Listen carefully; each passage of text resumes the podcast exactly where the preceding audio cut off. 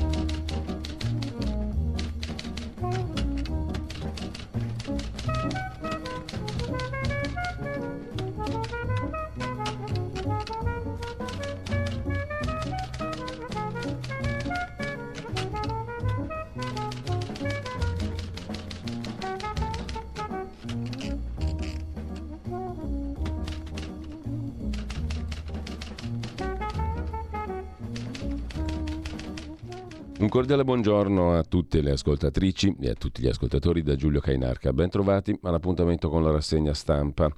Iniziamo come al solito dalle agenzie di stampa, ma prima vi ricordo come sempre il nostro sito è facilissimo, molto facile, molto bello, limpido e pulito, radio libertà punto net. Trovate quello che vi serve, quello che serve anche a noi, soprattutto nella sezione Sostienici, che non smetto di ricordare perché è importante, anche un gesto importante, intelligente, eh, sicuramente lo è per noi, eh, e se intellegite la possibilità di, e l'utilità di supportare la radio, fatelo. In ogni caso andiamo subito a vedere le notizie, perché ci sono tante cose da segnalare stamani, anche interessanti volendo. La prima pagina dell'agenzia ANSA si occupa della salute di Putin. Ha il cancro, lo dice però l'intelligence statunitense. Mentre l'Alleanza Atlantica, la NATO, prevede che sarà una guerra di usura a lungo termine. Andremo avanti per molto, dice l'Alleanza Atlantica. Accolta intanto la richiesta del premier ungherese Orban, cioè escludere il patriarca di tutte le Russie, Kirill, dalla lista dei sanzionati. A Sievierodonetsk, in ottocento, nei sotterranei della fabbrica Azot, gli Stati Uniti forniranno all'Ucraina intanto sistemi missilistici più avanzati, ai quali si aggiungeranno sistemi missilistici britannici a lungo raggio. Mosca ha risposto, Washington sta gettando altra benzina sul fuoco, mentre Biden invita all'azione sulla diffusione di armi negli Stati Uniti. Dobbiamo fare qualcosa. Altri spari durante un funerale in Wisconsin, cinque feriti a essere colpiti, familiari del defunto. La regina Elisabetta non sarà a Saint Paul, un malessere per lei, scrive ancora l'agenzia ANSA in prima pagina. Il due giugno del presidente Mattarella, l'Italia per la pace. Un'altra strage in ospedale a Tulsa, sempre armi, killer un ex paziente, sempre negli Stati Uniti, quattro morti. E ancora i prezzi, l'inflazione, più nove virgola due per cento ad aprile, dice l'Ocse, volano i costi dell'alimentare, i prezzi degli alimenti, più undici virgola cinque per cento. Ce ne siamo accorti un po' tutti. Eh, il direttore generale, anzi l'amministratore delegato della RAI, Fuortes, fa fuori qualcuno, nomina qualcun altro, Orfeo al T G tre di Bella i Talk, eccetera eccetera, molto commentata visto che ha a che fare con la politica questa notizia sui giornali di oggi. L'accordo dell'OPEC, i paesi produttori di petrolio, per un aumento della produzione. E infine il solito conto dei casi della Covid, il processo Johnny Depp, Amber Heard. Depp ha soppresso le prove, dice l'avvocato di Amber Heard. Secondo il New York Times, l'attrice pensa di ricorrere in appello. Mentre c'è un supercomputer, un chip anzi di un supercomputer quantistico che ha risolto in trentasei microsecondi un problema da novemila anni, programmando particelle di luce per un computer quantistico. Ciro Grillo, il figlio di Beppe, al via il dibattimento per stupro, in aula sette carabinieri, primi testimoni del pubblico ministero al processo contro Grillo Junior e tre suoi amici. Lasciamo con ciò l'agenzia ANSA. Primo piano dell'agenzia La Presse, le dichiarazioni di Matteo Salvini su Russia e Ucraina. Le sentiamo al volo, sono quaranta secondi. Se io riesco a portare un elemento in più in mano a Draghi, penso di aver fatto il mio... Ripeto, se la diplomazia italiana è in mano al ministro Di Maio, che partorisce piani di pace che durano tre minuti e vengono cestinati, e che insulta le parti in conflitto, eh, ripeto, mi sono fatto carico delle assenze altrui.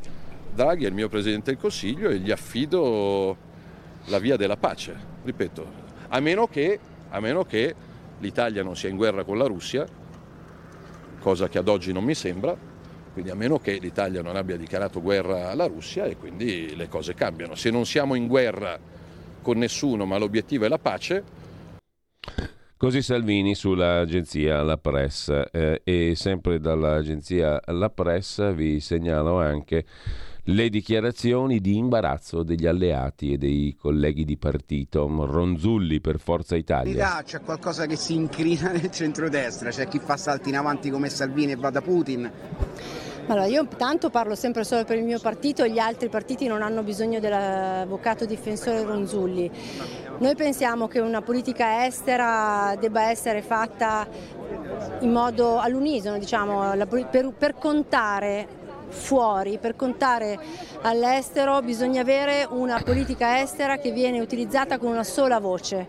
Questo è sempre stato il nostro mantra, quello che ci ha insegnato sempre il nostro presidente Berlusconi, che devo dire in politica estera ad oggi non ha uguali. Ci manca molto lo spirito di pratica di mare, abbiamo nostalgia di quei negoziati e di quei dialoghi, però ci auguriamo, insomma, che presto si possa ritornare a, intanto ad, ad un cessate il fuoco immediato e poi tornare al dialogo e a restituire al mondo la pace. Eh, onorevole, ma quando, siccome Salvini insiste nel dire che sapevate tutti di questa cosa, perché non, l'avete, non ne avete ragionato magari consigliando? Le ripeto che non può farle a me queste domande. No, ma lui dice che voi sapevate, io questo... No, noi di Forza Italia non sapevamo. Ieri proprio ci ho parlato, non ho detto.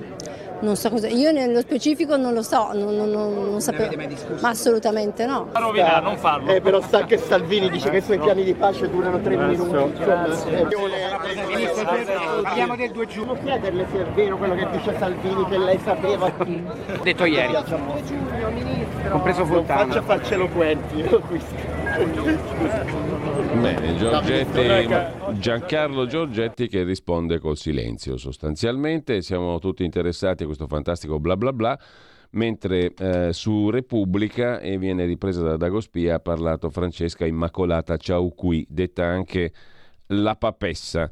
È una furia, scrive Repubblica, non sono stata io che ho presentato questo Capuano a Matteo Salvini. Non sono stata io, è una cosa che mi offende. Capuano l'ho visto un paio di volte mentre faceva anticamera negli uffici della Lega, nei quali ovviamente anche lei era di casa.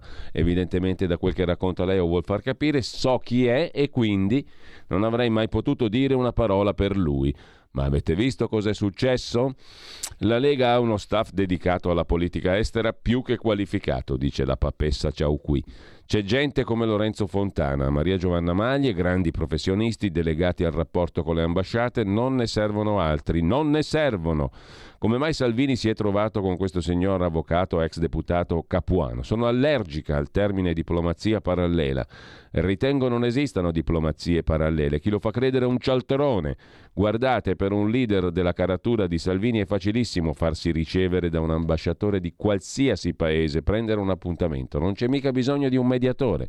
Purtroppo in questi ambiti, parlo in generale, perché ci manca soltanto che mi arriva una querela, ci sono persone che vivono facendo credere di avere relazioni particolari per organizzare incontri che invece si organizzano da soli. Il casino è bello che è finito. In generale, quando ci sono situazioni così, serve affidarsi a persone con professionalità e che lavorino con discrezione. Ma lei è una consulente di Matteo Salvini? Chiede Repubblica. Salvini è un mio amico, risponde la papessa Francesca Immacolata Chaouqui. E sul viaggio in Polonia voglio chiarire, io ero al confine con la mia onlus e lui ha deciso di venire a visitare il confine. Nella storia col sindaco polacco non ho avuto alcun ruolo. Le risulta che Capuano sia amico di Cecilia Marogna, l'altra signora dei misteri vaticani? Diciamo che fra simili si capiscono bene, dice la papessa Repubblica. A proposito di Repubblica, c'è il racconto di Francesco Merlo che prende per il cuore Matteo Salvini con tutti i suoi personaggi. Maria Giovanna Maglie, ex corrispondente RAI, è stata al centro di una polemica accesa dai cinque Stelle, ma è un'altra delle consulenti, tra virgolette, di politica estera di Matteo Salvini.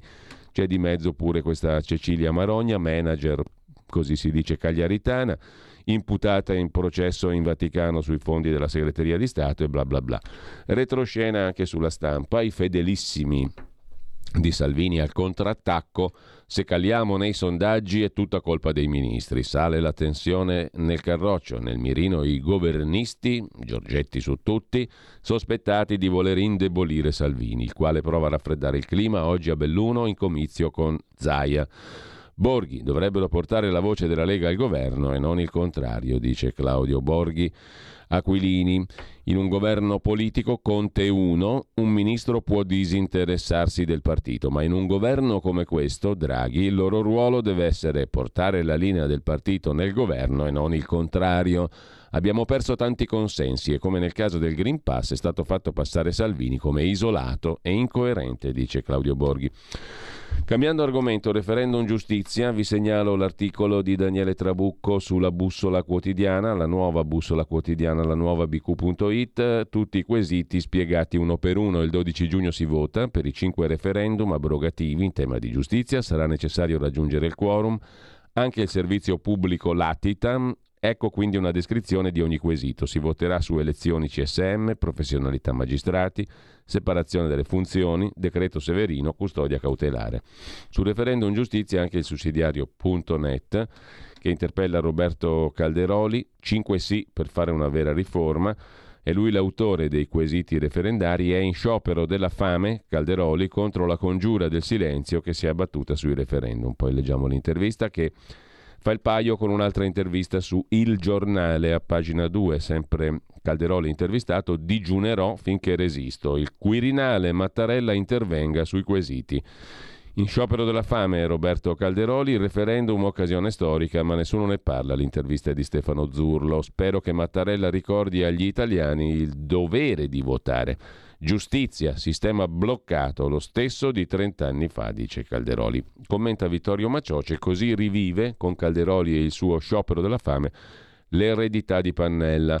A seguire sul Giornale di oggi, pagina tre, il pezzo di Massimo Malpica sull'Europa che bacchetta l'Italia e dice basta magistrati in politica. L'organo anticorruzione dell'Unione Europea, dopo il sollecito del duemiladiciassette, chiede lo stop all'anomalia dei giudici in Italia che scendono in campo in politica. La raccomandazione di Strasburgo non ha mai avuto esito positivo. Anche Draghi si aspetta una veloce approvazione della riforma Cartabia su questo tema, stop alle porte girevoli. Poi abbiamo qualche siparietto televisivo che è stato estratto in particolare da Dagospia e altri siti. Becchiamoci il siparietto televisivo fra Federico Rampini e Michele Santoro. Quando hai tutti i telegiornali, tutti i telegiornali che non prendono in nessuna considerazione il punto di vista, per esempio, di Putin, del nemico, che non lo illustrano, lo analizzano, hanno trasformato l'informazione in un incitamento a mandare le armi. E io dovrei scendere pure in piazza per accentuare questo elemento, ma là sarei un folle, cioè sarei uno che va a chiedere più guerra. Però, noi Michele, chiedevamo che gli americani abbandonassero... La polemica che viene fatta sulla televisione è quella contraria, che si dà enorme spazio al punto di vista pacifista, al punto di vista di chi è più vicino a Putin. Io parlo della fabbrica delle notizie, va bene? Sì. La B B C ha intervistato la famosa donna di Mariupol, no? Sì. Ok? Noi non abbiamo fatto niente di tutto questo. Tutti i telegiornali italiani non hanno fatto niente di tutto questo. Siamo d'accordo su questo? Il Washington Post ha parlato del lavoro che fanno gli americani sul campo in Ucraina. Noi abbiamo una notizia data da noi nei nostri telegiornali su questo. Abbiamo i talk. Perché però i talk, talk fanno informazione talk... e ci dicono che negli altri paesi europei, in Germania, in Francia, non esiste che chi ha posizioni più vicine ai russi venga ospitato. È la prima volta, è la prima volta nel corso di una guerra che in Italia non c'è un telegiornale che abbia un punto di vista critico su questa terra, su questa no, guerra. Io, io sono più d'accordo con Veronica. Franca. Allora, questo era il, l'estratto da Dagospia, poi ce ne sono altri, Massimo Cacciari contro Gad Lerner, che mh, discettano di economia di guerra. Avremo il tempo poi per gustarci anche, anzi ce la gustiamo subito sta pillola al volo, sono cinquanta secondi. Anche in questo caso è Dagospia che mh, rilancia il tutto. Ma che discorso è? Ma che discorso è? Che siamo governati da un branco di incapaci? Ma cosa dici? Economia di guerra? Ce la facciamo noi l'economia che... di guerra, in, tutta, in tutto il mondo c'è l'economia di guerra negli Stati Uniti, gli Stati Uniti ci stanno guadagnando, in Europa molti neanche se ne accorgono e noi facciamo l'economia di guerra, noi gli italiani, quelli che stanno peggio, quelli che hanno il debito più grande, quelli che hanno più disoccupazione, quelli non che hanno i redditi più bassi, ci facciamo anche l'economia di guerra. Ma siamo già che... in un'economia di guerra. Gad Lerner eh, sai... non è che diceva che ce la facciamo, diceva noi siamo già in un'economia di guerra e dovremmo no, avere fortuna, il coraggio di no, dire al paese no, per fortuna, che quella che no, stiamo vivendo fortuna, è già economia di no, guerra. No, no. Per fortuna non siamo ancora in un'economia di guerra, non siamo ancora, ma certamente continuando con queste sanzioni idiote ci andiamo a novembre. Quindi...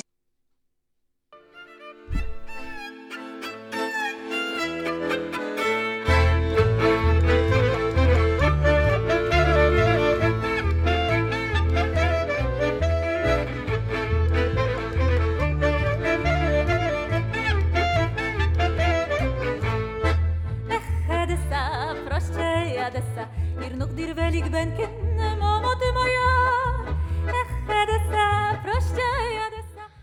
Ebbene, eccoci qua, non siamo all'altezza di Gad Lerner, di Massimo Cacciari, di Bianca Berlinguer, di Federico Rampini e nemmeno direi di Michele Santoro, ovviamente, però insomma cerchiamo di fare due chiacchiere anche noi con il direttore dell'Odessa Journal, Ugo Poletti, che ringrazio per essere ancora una volta con noi, è veramente un appuntamento Buongiorno. piacevole, oltre che utile, interessante. Certo, direttore Ugo, non, non riusciremo a fare dibattiti diciamo così interessanti, però insomma qualcosa forse si riesce a dire. Adesso, al di là delle battute, ehm, cosa ti pare? Ne hai già parlato in diverse occasioni e anche su altre testate, ma che cosa ti pare dell'informazione in Italia sul tema guerra e tutto ciò che vi ruota intorno? Ma direi che ho, ho, ho due pensieri in qualche modo contrastanti. Da una parte Il, um, eh, mi fanno sorridere questi dibattiti a cui assistiamo, perché eh, vedo eh, personaggi protagonisti di eh, dibattiti del passato, riconosco tutti questi personaggi, alcuni di loro li ho anche molto apprezzati su tanti temi che hanno eh, dibattuto, ma mh, devo dire la verità, oggi trovo che affrontano l'attualità, cioè questa guerra che sta cambiando il mondo, sta cambiando le regole del gioco del mondo, sta cambiando equilibri, con una sorta di battaggio ideologico un po' vecchio, un po' datato. Cioè queste persone che comunque si sono formate eh, nel corso della guerra fredda, ancora vanno a inseguire eh, delle spiegazioni, dei paradigmi che appartenevano a quel, tipo, a quel momento, a quella contrapposizione. Mm. Oggi bisognerebbe parlare di questa guerra cercando di Ehm, avere anche un po' più di libertà di pensiero e anche un po' di più di curiosità di capire quali sono gli aspetti nuovi di questa guerra. Ecco, l'altro aspetto, stai dicendo sì, una cosa molto, scusami se ti interrompo, ma mi stai stimolando, direttore, perché mh, tu stai dicendo una cosa molto interessante e in effetti anche leggendo i giornali, non solo seguendo le tivù, perché di tivù io vedo solo quello che viene riportato alla mattina sulle varie testate, non... Non sono una, un amante dell'informazione televisiva, ma proprio per questioni di linguaggio e di sintassi non mi appartengono, non, non riesco a seguire, eh, tranne rari casi. Però eh, non è questo il, il punto. Ma, ehm, lo stesso riflesso lo vedo anche sulla, sulla carta stampata, cioè c'è, c'è molta analisi mh, vecchia, cioè è come se noi fossimo riprecipitati nel, dopo, nel secondo dopoguerra o poco più in là. I blocchi, la contrapposizione, la NATO, la Russia come se fosse l'Unione Sovietica. Eh, non siamo più in quelle condizioni là, no? Tu stai dicendo giustamente. Ma è come quando, ehm, ancora oggi, ma soprattutto eh, mi ricordo un po' di anni fa, ci, si continuava a decidere se bisognava se essere di destra o di sinistra. Se eh, un discorso appunto. fosse di destra o di sinistra, se un partito fosse di destra o di sinistra. Poi sono nati partiti nuovi come il cinque Stelle e uno dice ma quello è di destra o di sinistra, non si capisce più niente. Quindi la stessa cosa riguarda l'Ucraina, cioè non c'è dubbio che l'Ucraina è stata un eh, campo di battaglia, lo è adesso, è stato un territorio di contesa tra due, eh, una superpotenza, gli Stati Uniti, e una ex superpotenza sovietica, adesso eh, Russia. Questo c'è, però ci sono anche delle novità. Ci sono delle novità perché questo popolo che ha deciso di fare, prendere, fare delle scelte sta scompaginando un attimo le carte. Oltretutto gli ucraini che, che eh, gli antiatlantisti ne vogliono dire, non obbediscono completamente ai dettami di Washington. Anzi, gli americani si stavano anche pure ritirando e stavano abbandonando completamente l'Ucraina. Quindi mi pare che certi personaggi stanno tornando alla carica eh, per ritrovare un protagonismo, ma non hanno rinnovato il loro, diciamo, l'armamentario apparato, ideologico. Apparato, diciamo. Armamentario ideologico, mm. esattamente. Allora, centesimo giorno di guerra e l'Alleanza Atlantica, la NATO, con il suo segretario Stoltenberg, prevede una guerra di usura e a lungo termine. Eh, si percepisce, si sente, si immagina lo stesso lì, a Odessa? Beh, allora, Odessa è in una posizione in questo momento di eh, monitoraggio, di osservazione di quello che sta succedendo. Noi siamo più investiti da quello che è l'emergenza economica, perché siamo nel centro della questione del ricatto del alimentare del mondo, quindi noi abbiamo le navi nei nostri porti. Ecco, poi nostri... eh, scusami se ti interrompo di nuovo, però um, ho letto, sì. non mi ricordo più la fonte, che comunque ehm, in termini assoluti le esportazioni di grano dall'Ucraina eh, non sono in assoluto quelle preponderanti nel mondo, sono però in termini relativi rispetto a singoli paesi, per esempio tanti paesi, per esempio africani. Quello sì, in, in molti paesi africani la maggioranza, la stragrande maggioranza del grano arriva dall'Ucraina. È, è corretto questo o è sbagliato? Eh, è corretto per alcuni paesi. Allora, innanzitutto quando si parla di grano si sta facendo una, spe- una semplificazione che invece andrebbe eh, sottolineata. L'Ucraina è un grande esportatore di commodity, di idrati alimentari, di granaglie, di cui il grano è una parte, ma per esempio il mais, sì. o che noi chiamiamo gran turco, è fondamentale per esempio per gli allevamenti sì. eh, di animali, in particolare le mucche. Cioè, io ho sentito delle interviste di eh, allevatori italiani che sono in una crisi terribile perché hanno visto i mangimi delle loro mucche raddoppiati per colpa di questa crisi sì. e si prevede che già un dieci per cento di queste aziende agricole falliranno. Questo vuol dire anche il latte, allora, tra ormai... l'altro, no? Vuol dire il latte, vuol dire tante sì, cose. latte, cioè Quindi ci sono, eh, parliamo del grano giustamente perché ad esempio col grano vi, si sfama, dicono, dal settanta al novanta per cento della popolazione egiziana, quindi sì. gli egiziani sono un paese estremamente esposto e lì si parla di grano, però attenzione, il mais sta creando una crisi in quello che è tutto il settore dell'agricoltura italiano e non solo. E poi ci sono anche una cosa che noi consideriamo poco, che sono i semi di girasole, da cui si ricava un olio che è fondamentale per l'alimentazione di India e Cina, che sono i due primi clienti di semi di girasole ehm, ucraini. A noi interessa poco perché siamo un popolo del burro e dell'olio d'oliva, però questa cosa qui è fondamentale anche per mm. loro. E poi ci sono altre cose, la soia, scusate, la soia, sì, anche sì, lì sì. componente fondamentale, l'orzo. Ecco, proprio quando si parla del grano dell'Ucraina bisogna pensare che ci sono queste cose su cui l'Ucraina ha dei primati fondamentali pazzeschi e su cui, se vogliamo aggiungere una nota, l'Ucraina eh, si avvia nell'arco di vent'anni a raddoppiare le produzioni di questi, di questi prodotti perché ha dei terreni fertilissimi e sta iniziando a innovare nell'agricoltura che mm. grazie al governo Zelensky. Quindi sì. queste sono cose importanti. Per cui noi siamo al centro di questa questione, di questa vicenda che ci tocca sì. direttamente. La guerra la sentiamo attraverso i bombardamenti missilistici che si stanno fortunatamente diradando, sia perché gli abbiamo affondato tante navi della flotta del Mar Nero, sia perché i, i russi stanno eh, esaurendo il loro armamentario, quindi questo fa ben sperare sull'evoluzione della guerra. Per quanto riguarda il conflitto nel campo, stiamo assistendo a due armate spossate, a due eserciti stanchi, a due eserciti, diciamo, che sono in una situazione di, di sovrafatica e di consumo di armamenti. Gli ucraini in questo momento si stanno ritirando per fortuna in buon ordine. La cosa più preoccupante sarebbe stata quello che a tutti vedevano come dei potenziali accerchiamenti di truppe ucraine. Questi non stanno avvenendo, non stanno avvenendo perché i russi avanzano molto lentamente, non chiudono gli ucraini in sacche, in, diciamo, in accerchiamenti tipo Stalingrado. Questo non, non sta avvenendo per fortuna, però gli ucraini sono in difficoltà di armamenti, nel senso che la gente eh, non lo sa, ma in battaglia cannoni e carri armati si consumano, vengono distrutti dal nemico, si rompono o esauriscono le munizioni, quindi gli armamenti devono sostituire quelli che, eh, che sono stati già consumati sul campo. Gli ucraini sono in grossa di difficoltà sotto questo profilo.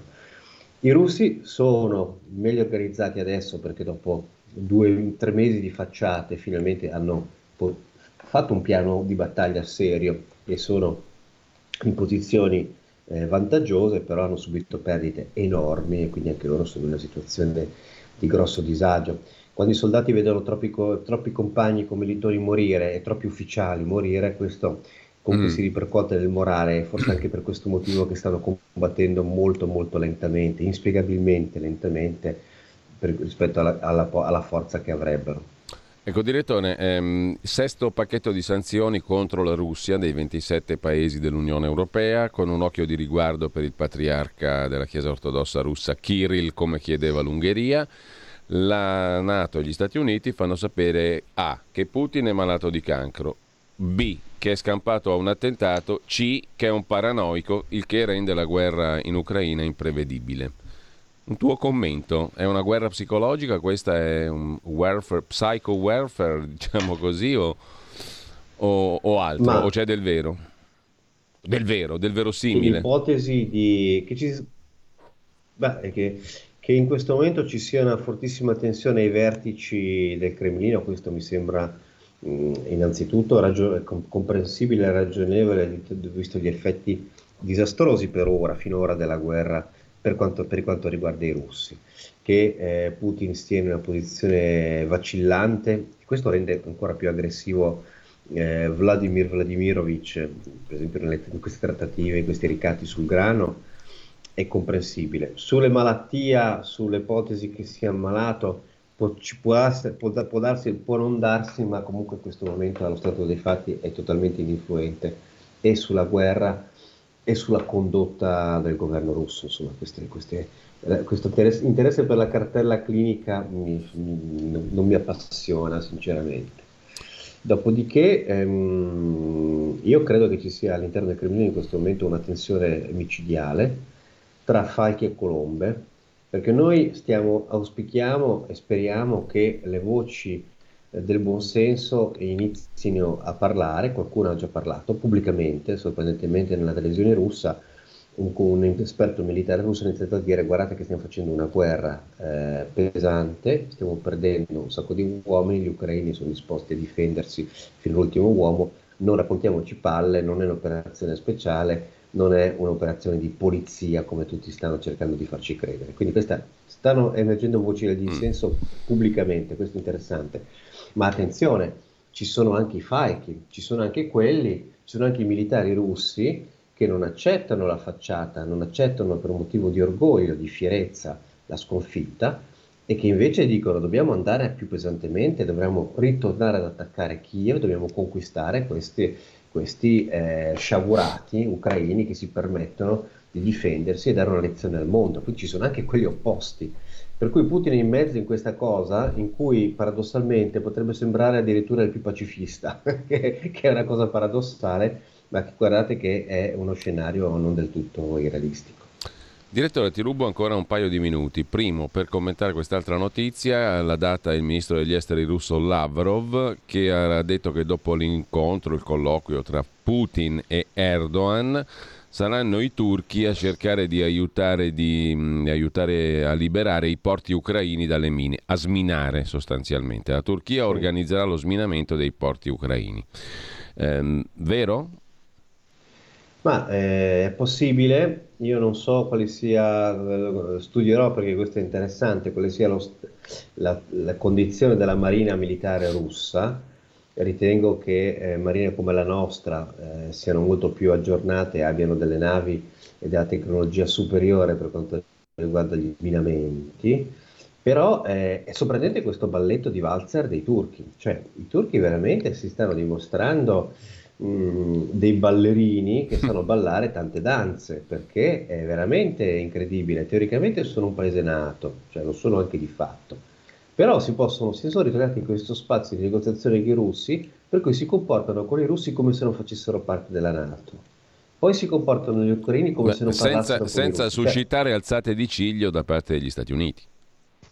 Eh, sì, è incredibile, questo è un gioco delle parti che gli concedono, perché fondamentalmente si sono resi conto che comunque un canale aperto da qualche parte ci vuole, Però è, è veramente sorprendente, cioè non dimentichiamoci che poi i turchi, che sono un paese islamico, hanno un rapporto con Israele di collaborazione militare che è sorprendente, sì, per essere un paese islamico. Quindi veramente i turchi sono dei ballerini eccezionali cioè, dal punto di vista diplomatico, molto abili, molto ambiziosi, spregiudicati, pronti, non hanno nessun tipo di eh, vincolo ideologico, non hanno nessun tipo di vincolo né di razza né religione, pur di ottenere dei vantaggi, e poco alla volta li ottengono. Cioè lo status della Turchia, che come P I L, come potenza dovrebbe essere quello di una potenza regionale eh, non inconsistente, consente alla, alla Turchia di essere presente dappertutto. Non dimentichiamoci che la Turchia è anche sotto casa nostra, perché ha preso eh, con i suoi consiglieri militari e con la sua influenza un pezzo di Libia, quindi è andata, è entrata nel giardino di casa, di casa nostra, cioè Palani, e adesso è anche in Albania, perché sta addestrando l'esercito albanese. Cioè i turchi ci stanno circondando e stanno anche entrando pesantemente nel controllo, e un, fanno, stanno facendo un tentativo smaccato di egemonia sul Mediterraneo. Questa cosa eh, gli strategi italiani, se ce n'è qualcuno, dovrebbero pensare. Credo, direttore, che l'Italia l'abbia ampiamente sottovalutata questa cosa, sicuramente a livello di dibattito pubblico. Non so quanta consapevolezza ci sia nelle segrete stanze del potere, però mh, di sicuro pubblicamente non se ne sta parlando. La, la Libia l'abbiamo strapersa da questo punto di vista, ed era un, un tradizionale, non dico ma, che fosse lo scatolone di sabbia di, sì, mussoliniana memoria, ma insomma dopo è diventato anche un paese importante per la democrazia italiana, no?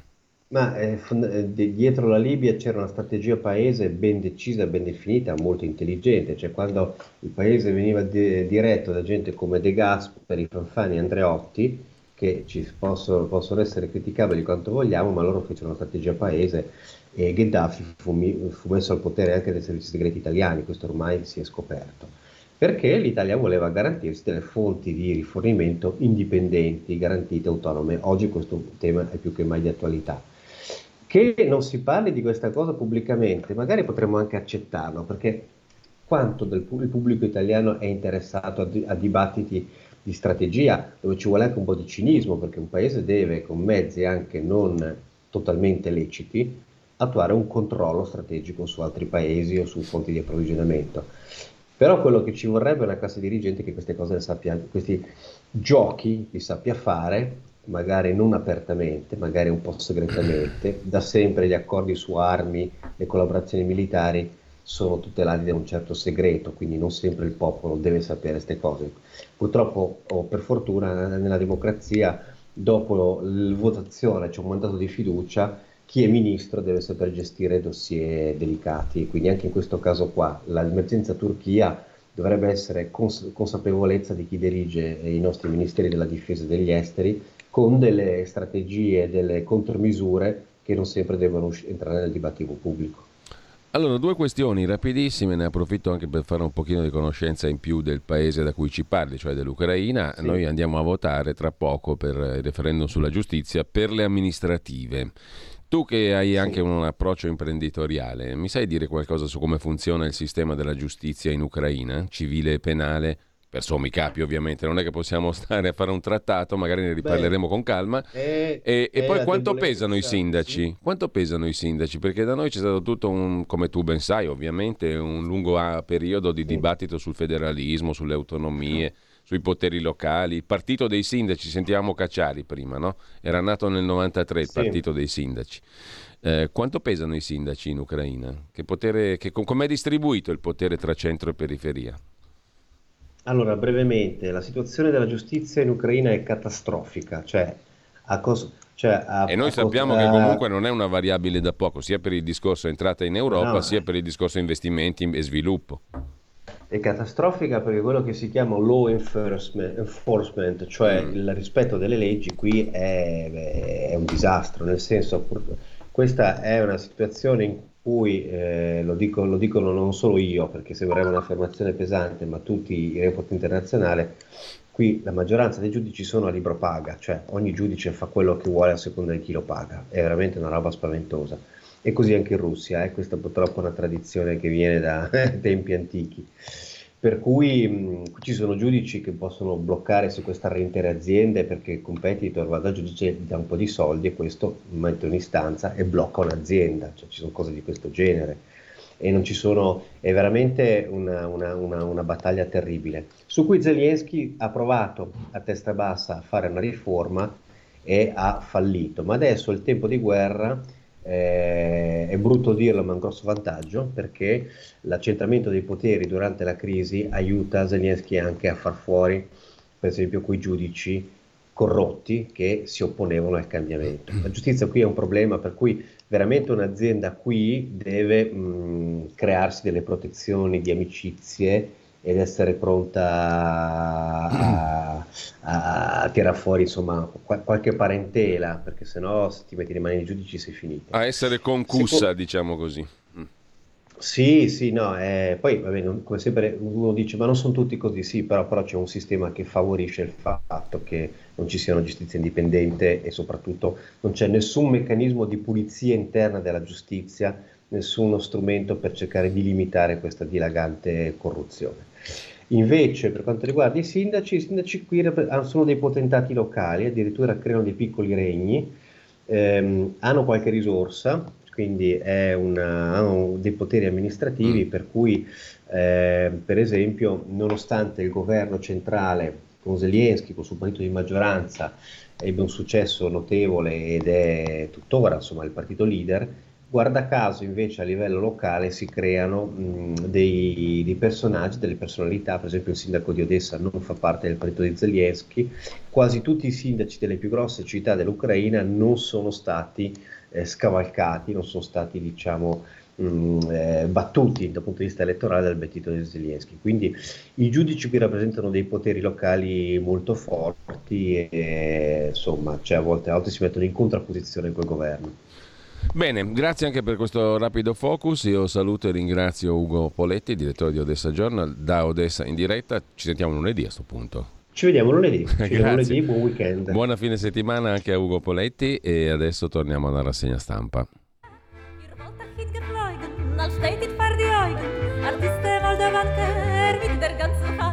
A sprombattuto perché il tempo incalza, su Inside Over vi segnalo un bel pezzo a proposito di ciò di cui abbiamo appena discusso, firmato eh, da Paolo Mauri su Biden, che ha scritto al New York Times cosa faremo e non faremo in Ucraina. Il trentuno maggio il Presidente degli Stati Uniti ha scritto una lettera aperta in cui ha spiegato le ragioni per cui gli Stati Uniti si stanno impegnando per sostenere l'Ucraina, ha affermato quello che gli Stati Uniti faranno in Ucraina, ha chiarito quello che non faranno, ha detto a chiare lettere che l'obiettivo dell'America è semplice: vedere un'Ucraina democratica, indipendente, sovrana, prospera, per scoraggiare ulteriori aggressioni. Ha ricordato che questa guerra finirà solo attraverso la diplomazia e anche gli Stati Uniti si sono adoperati per inviare all'Ucraina armi e munizioni, combattere sul campo e poi negoziati. Da quest'ultimo punto di vista, contestualmente al pacchetto di armamenti per Kiev, l'ultimo del valore di settecento milioni di dollari, Biden ha espresso l'intenzione di fornire anche droni, i Mach I C Grey Eagle, che grazie alla loro suite di sensori, più che al carico bellico,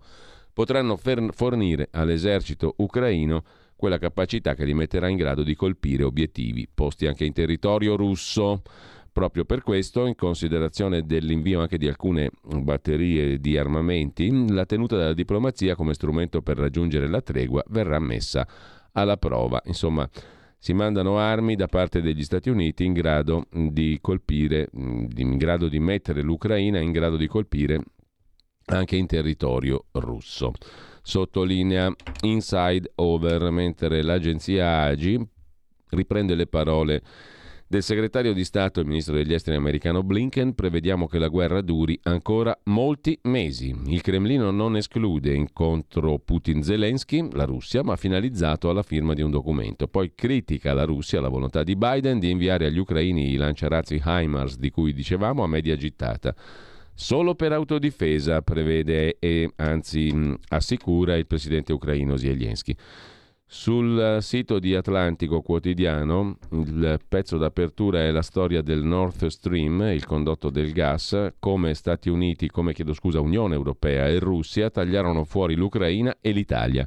L'Unione Europea, a trazione tedesca, si fece volentieri convincere da Putin della necessità di gasdotti che tagliassero fuori l'Ucraina, creando le premesse per l'aggressione russa. Il gran gioco del gas Comincia addirittura, scrive Atlantico, nel millenovecentocinquantanove, con i primi contatti fra industrie tedesche e Unione Sovietica. Furono i grandi gasdotti via terra ancora esistenti. Decenni dopo, con l'esaurirsi dei giacimenti olandesi, il lento esaurimento di quelli del Mare del Nord, Gazprom stimava che, a domanda stabile, l'Europa avrebbe dovuto trovare altri centoventi miliardi di metri cubi all'anno di gas entro il duemilatrentacinque. Il divario, teoricamente colmabile col gas liquefatto trasportato via nave, ma al prezzo di enormi investimenti, a un prezzo finale maggiore. Alternative, una, mastodontica, i giacimenti russi, sfruttati e da sfruttare, con un vantaggio soprattutto la relativa vicinanza fisica gestibile con gasdotto anziché col trasporto via nave, un vantaggio invidiabile per l'Europa rispetto all'estremo oriente, quello di rifornirsi dalla Russia. Chi i gasdotti doveva costruirli? La Russia però non li voleva lungo le vecchie tratte disegnate quando c'era l'Unione Sovietica, ma lungo tratte nuove che passassero il più possibile sotto il mare. Due in particolare, uno sotto il Mar Baltico verso la Germania, il Nord Stream uno, l'altro sotto il Mar Nero verso la Bulgaria, il South Stream. L'Unione Europea ha fatto tutto ciò che era in proprio potere per portare a compimento il primo gasdotto verso la Germania e affondare il secondo, scrive Atlantico, e poi prosegue nella sua utile analisi sulla questione dei gasdotti. In, tornando invece a Inside Over, vi segnalo anche il pezzo di Mauro Indelicato a proposito della Russia che aumenterà la sua forza, indipendenza e sovranità. Lo ha detto in un discorso Vladimir Putin. Cosa vogliono dire le ultime parole di Putin intervenuto in videoconferenza a un evento del Teatro Bolshoi? Putin si è rivolto direttamente ai più giovani, presso i quali c'è più perplessità sulla guerra, perché i giovani russi non la vedono tanto di buon occhio. In ogni caso, oggi, o meglio, l'altro giorno è stata celebrata la giornata internazionale per la protezione dei bambini e il presidente russo ha lanciato una previsione futura a chi lo ascoltava. La Russia aumenterà la sua forza, la sua indipendenza, la sua sovranità. Tre parole non scelte a caso, emblema della narrazione sulle operazioni in corso in Ucraina in questi mesi. Secondo Mosca la vera priorità è riportare il mondo verso una dimensione multipolare, non più dominata solo dagli Stati Uniti, anche a costo di uno scontro con Washington. State vivendo e crescendo in un momento molto dinamico. Il mondo sta cambiando rapidamente, ha detto Putin, spiegando ai ragazzi che lo seguivano dal Bolshoi che la loro generazione crescerà in un contesto molto diverso da quello attuale. In che modo sarà diverso è stato specificato con quelle tre parole: forza, indipendenza e sovranità della Russia, un modo per indicare quelli che vogliono essere i principali obiettivi a lungo termine della guerra in Ucraina. Ancora su Inside Over, Gianluca Zanella si occupa dei dubbi su Bucha. Non è finita la questione dei dubbi su Bucha. Sui crimini di guerra russi in Ucraina è stato scritto molto, si è visto molto. Se decidiamo di parlare di Bucha, il terreno diventa impervio. L'unica cosa certa, scrive Zanella, è l'estrema incertezza nello schierarsi dalla parte di quelli che gridano al massacro di civili e da quella di chi si pone delle domande, il più delle volte legittime, sulla genuinità delle informazioni e delle immagini circolate. Legittime le domande non perché si voglia pensar male, negare l'orrore della guerra, legittime perché il porsi delle domande è sempre legittimo, purché non ci sia un retroscena strumentale. Di questi tempi però porsi domande diventa eresia, scrive Gianluca Zanella su Inside Over. Chi ha l'ardire di fare domande viene messo al muro, mediaticamente linciato. Guai a utilizzare il punto interrogativo, bisogna credere ciecamente o si è fuori dai giochi, soprattutto se si è giornalisti. Più o meno quello che è capitato a un ex corrispondente di guerra dal curriculum sterminato come Toni Cappuozzo, che non ha negato la presenza di cadaveri a Bucha, ma semplicemente si è posto domande sulla genuinità delle immagini di via Jablonska che hanno fatto il giro del mondo, quella in cui si vede il cadavere di Irina Filichina, ciclista apparentemente centrata da un colpo di carro armato russo mentre pedalava.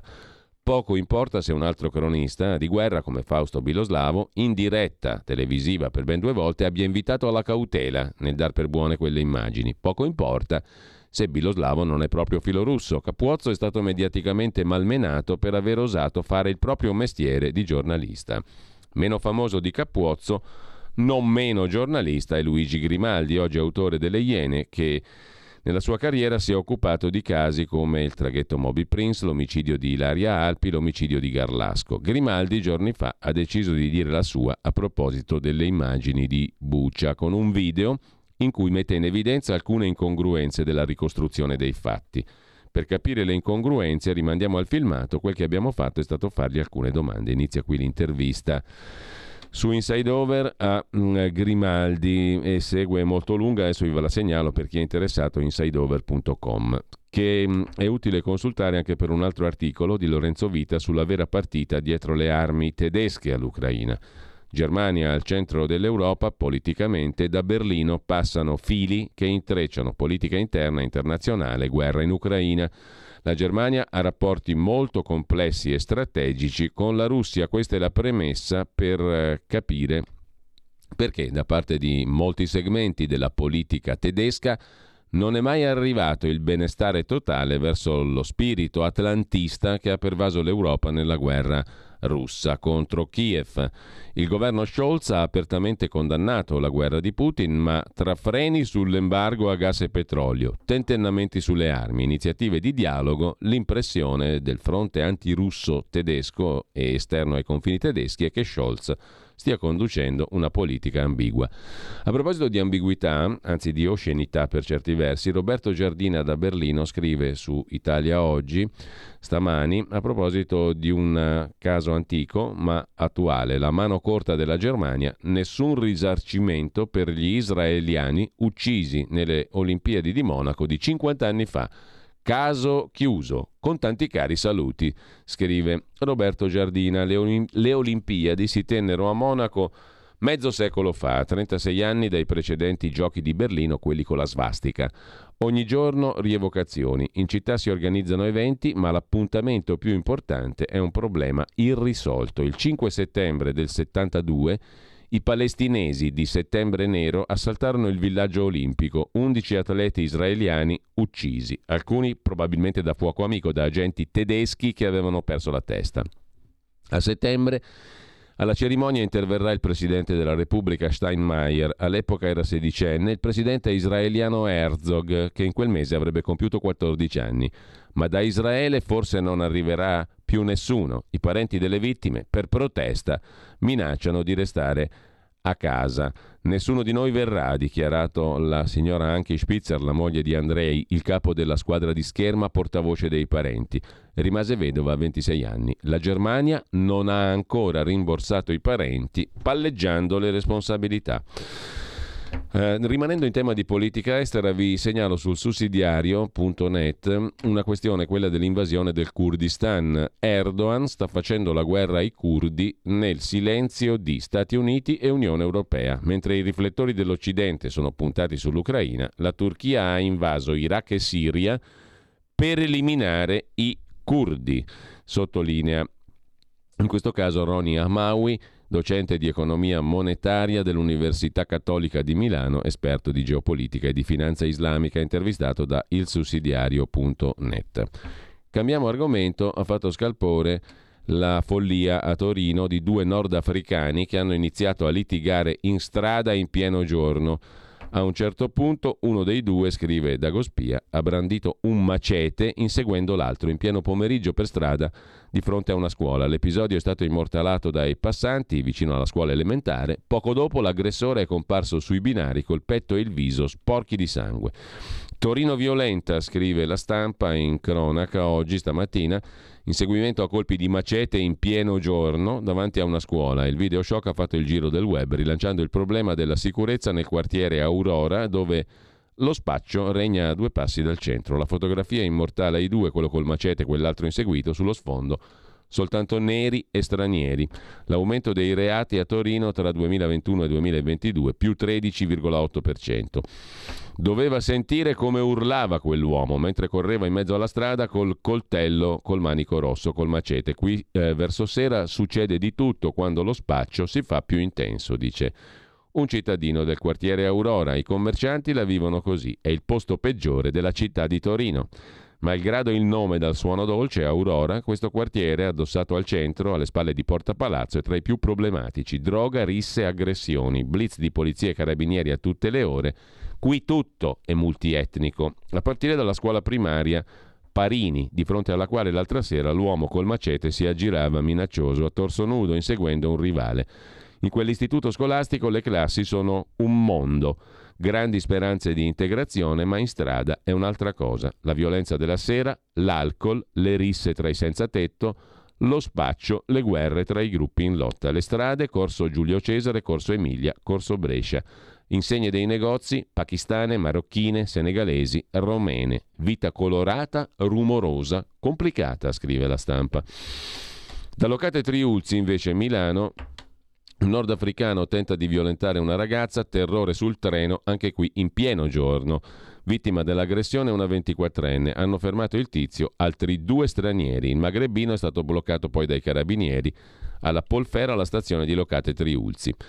Ecco i rischi di un'immigrazione non pianificata e il titolo dell'articolo di Mauro Indelicato. Siamo tornati su insideover punto com. Sono in calo, con profili poco qualificati, le persone che dall'estero si stabiliscono in Italia.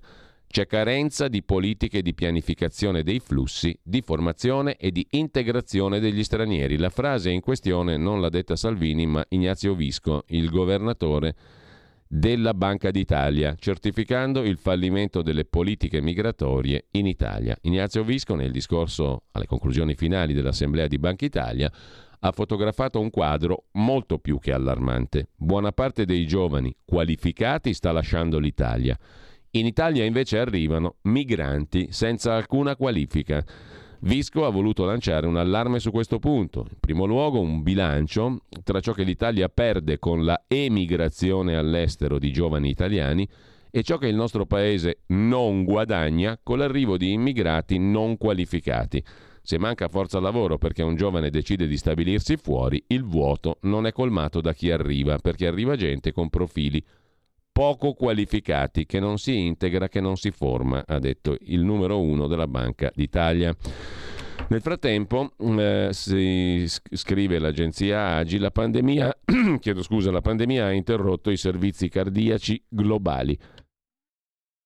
Cosa vuol dire? È uno studio dell'Università di Leeds in Gran Bretagna che ha descritto un sostanziale declino globale nei ricoveri ospedalieri di malati di cuore, con conseguente aumento dei morti. Il danno collaterale globale causato dall'interruzione dei servizi cardiaci della pandemia covid diciannove è molto grave. Le malattie cardiache dovrebbero peggiorare dopo la pandemia, emerge da uno studio pubblicato sullo European Heart Journal, condotto da un team internazionale di medici guidati dall'Università di Leeds, che ha fornito la prima valutazione globale del modo in cui i servizi cardiovascolari hanno affrontato la pandemia. Nei due anni da dicembre del diciannove, quando i sistemi sanitari erano sottoposti a pressioni estreme e le persone temevano Covid, le persone che hanno vissuto un evento cardiaco acuto, un infarto, un'insufficienza cardiaca, non sempre sono potute essere ricoverate in ospedale, e i frutti malati li vedremo anche in futuro. Tornando alla salute, sulla nuova bussola quotidiana, rimanendo anzi all'argomento salute, sulla nuova bussola quotidiana vi segnalo l'articolo del dottor Paolo Bellavite, La politica ha occupato la salute, Costituzione violata. La questione dell'obbligo di inoculo di prodotti anti-Covid travalica gli aspetti tecnici rischio-beneficio e interessa aspetti cruciali etica-politica, società-stato, economia-medicina, fino al ruolo della Chiesa. L'articolo trentadue, sottolinea Bellavite, è stato stravolto perché il collettivismo è stato messo davanti all'individuo, che è stato sacrificato. Paolo Bellavite è un patologo generale, un medico.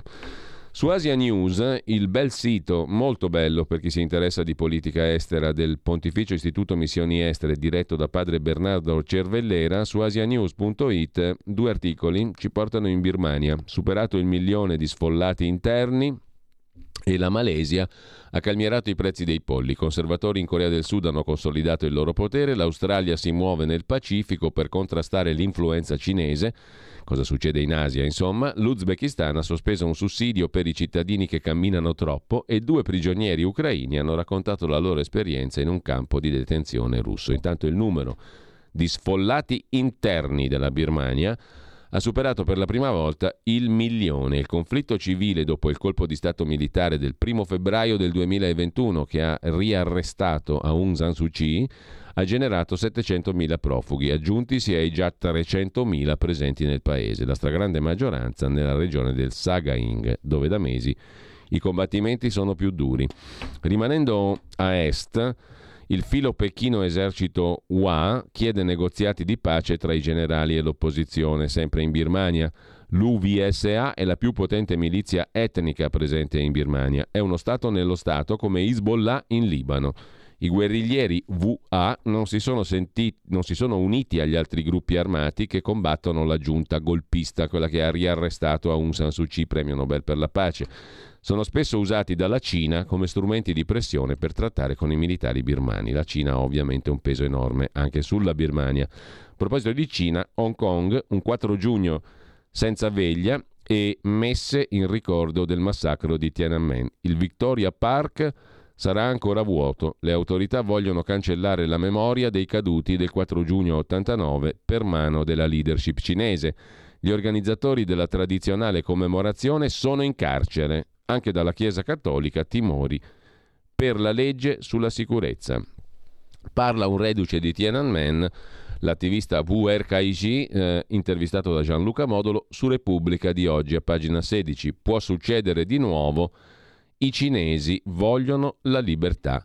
La foto più celebre di piazza Tiananmen la ricordano tutti, cinque giugno del millenovecentottantanove, dopo il massacro dei manifestanti che chiedevano riforme democratiche, disposto dal Partito Comunista, un uomo disarmato si fermò davanti ai blindati dell'esercito. Un'altra protesta come a Tiananmen trentatré anni fa, perché no? Quello che volevamo noi, studenti all'epoca, democrazia e libertà, è radicato ancora oggi nella testa e nell'anima del popolo cinese. Il patto non scritto tra cittadini e partito si sta incrinando dopo anni di crescita economica. Forse la gestione di questa pandemia porterà a un risveglio. Non si possono trattare le persone come animali. I diritti, quelli più basilari, devono essere garantiti. Così si esprime Wu Erkaixi, intervistato oggi da Repubblica. In quella primavera dell'ottantanove aveva ventuno anni, era iscritto all'Università Normale di Pechino, leader di una delle prime associazioni studentesche indipendenti e tra i volti, simbolo di quelle decine di migliaia di ragazzi che per cinquanta giorni occuparono la piazza del potere comunista nel cuore della capitale, prima che arrivasse l'esercito a sparare nella notte tra il tre e il quattro giugno. Il viso di Wu Erkaixi, smunto dallo sciopero della fame, fece il giro di tutta la Cina e non solo, quando il diciotto maggio si era permesso di interrompere in diretta tivù il primo ministro Li Peng, poi diventato il macellaio di Pechino. Dopo la fuga oggi vive a Taiwan, fa il commentatore politico. Sono un dissidente, non so fare previsioni, dice a Repubblica, ma credo che le fondamenta di un'azione forte esistano. Quel patto terribile, una crescita economica in cambio della sottomissione politica, ha portato oggi a un regime ancor più totalitario, ipertecnologico, che sopprime qualsiasi domanda di libertà. Abbiamo visto cosa è successo in questi mesi di guerra Covid. Anche quest'anno il ricordo di Tiananmen rimarrà un tabù. Molti ricordano, osserva Wu Erkaixi, l'attivista di Tiananmen dell'ottantanove, oggi vive a Taiwan, molti ricordano quali azioni criminali ha compiuto il Partito Comunista. C'è chi pensa che le cose non si potevano cambiare in quel modo, ma quello che volevamo noi la gente lo vuole ancora. Non si dice per paura. Il partito ha fatto diventare la paura parte della memoria. Eravamo l'ultima generazione di idealisti. Negli anni Ottanta arrivò Deng Xiaoping con i suoi slogan su apertura e riforme. Avevamo speranze, siamo stati traditi. Poi vediamo il resto dell'intervista dopo la pausa. Stai ascoltando Radio Libertà, la tua voce libera, senza filtri né censura. La tua radio.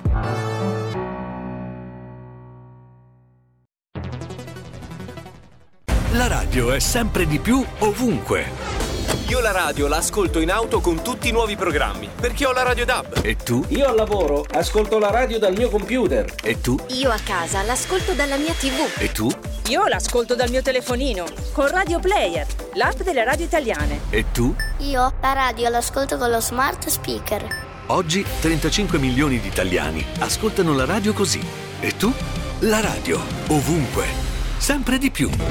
Anche Radio Libertà è su Radio Player Italia.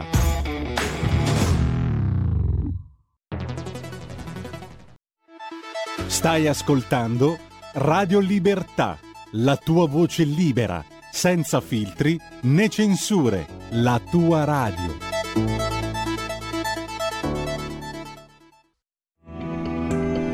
Il meteo punto it presenta le previsioni del giorno.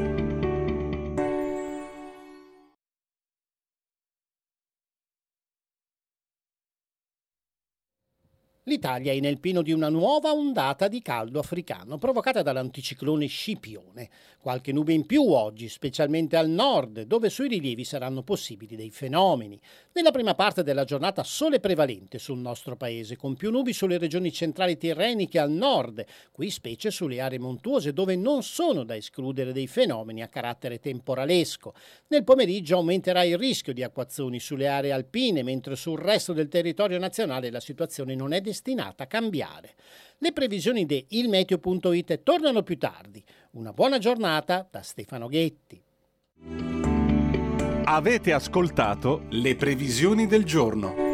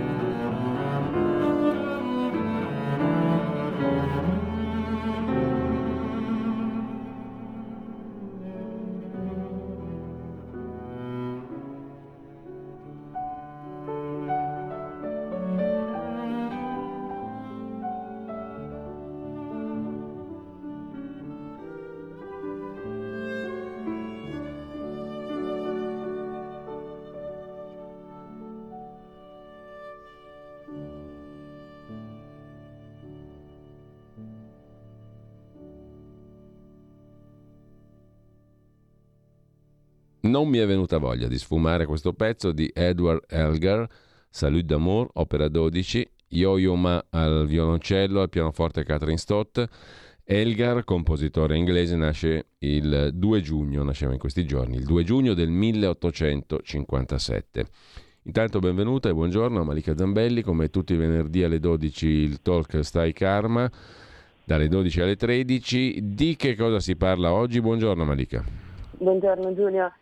Allora, oggi parlerò di un'energia potentissima che si dice che sia proprio il motore dell'universo, che è l'energia dell'amore.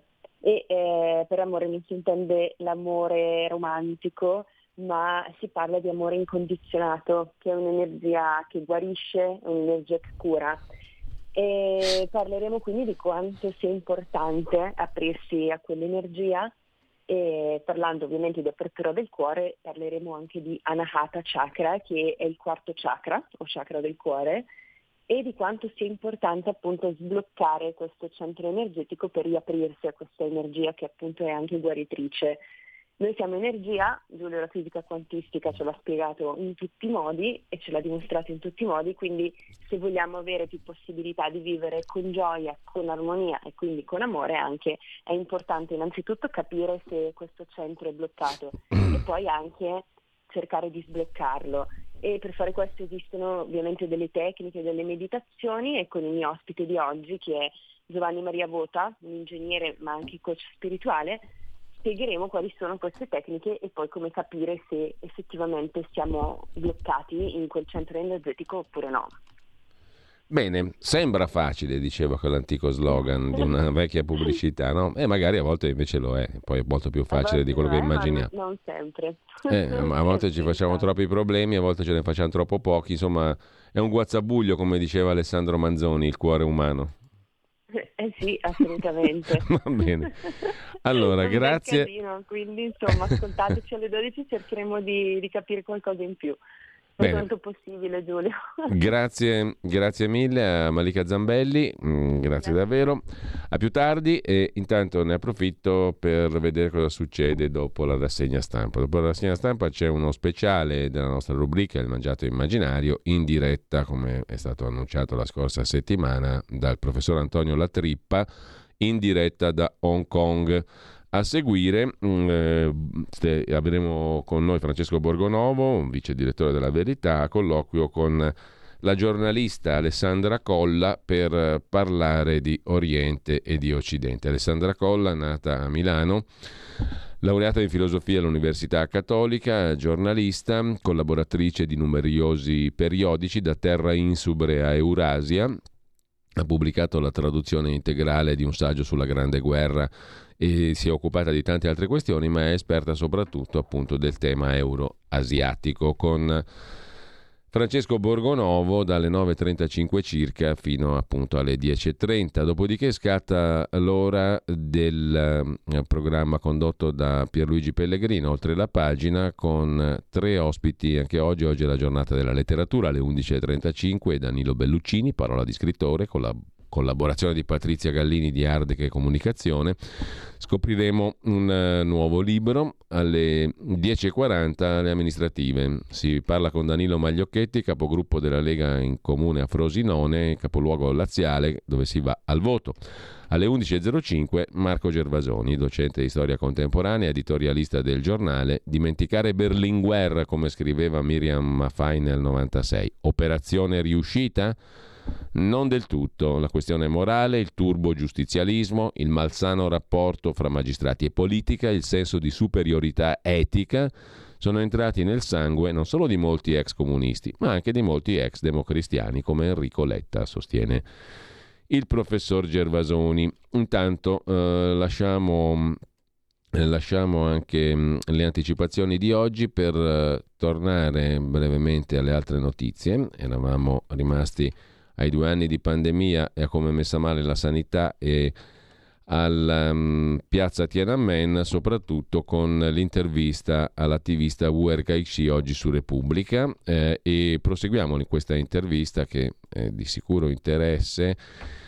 A pagina sedici del quotidiano La Repubblica di stamani, eravamo l'ultima generazione di idealisti, racconta Wu Erkaixi, che aveva ventuno anni in, all'epoca dei fatti di piazza Tiananmen. Negli anni ottanta arrivò Deng Xiaoping con l'apertura e le riforme, avevamo speranze, siamo stati traditi. C'erano stati già dei movimenti, ma tutto prese velocità quando morì l'ex segretario Hu Yaobang, che il partito aveva fatto dimettere due anni prima. Il leader, che era più vicino a noi, in piazza arrivarono a migliaia, mi misi alla testa dei miei compagni, il movimento crebbe nel giro di poco.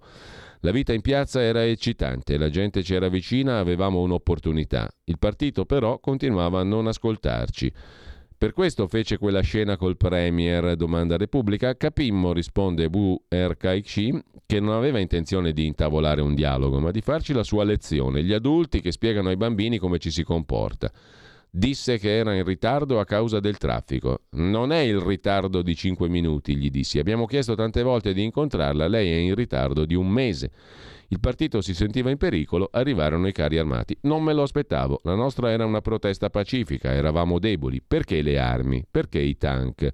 Per stabilire un clima di paura. A Pechino e in Cina il rumore dei proiettili, il cigolio dei carri armati serviva a creare il terrore per gli anni a venire. La mobilitazione iniziò la sera del tre giugno. Le persone volevano bloccare i carri armati con qualsiasi cosa. Sapevamo che c'erano morti, gli spari tutta la notte. Era come stare in guerra, ma era un massacro. Nessuno sa ancora quanta gente venne uccisa. La mattina del quattro ci fu concesso di lasciare Tiananmen. Scappai. Ero il numero due sulla lista dei ricercati. Tramite amici arrivai a Hong Kong. Operazione Yellowbird. Dopo pochi giorni andai in Francia, poi negli Stati Uniti e infine a Taiwan. La Cina di oggi? Guardi Hong Kong, guardi i campi di concentramento per gli uiguri. Lo possono fare perché si sentono sicuri. L'Occidente si è arreso alla Cina, ha sempre sbagliato. Ha pensato che con le aperture economiche sarebbe diventato un paese responsabile. Un'illusione stupida.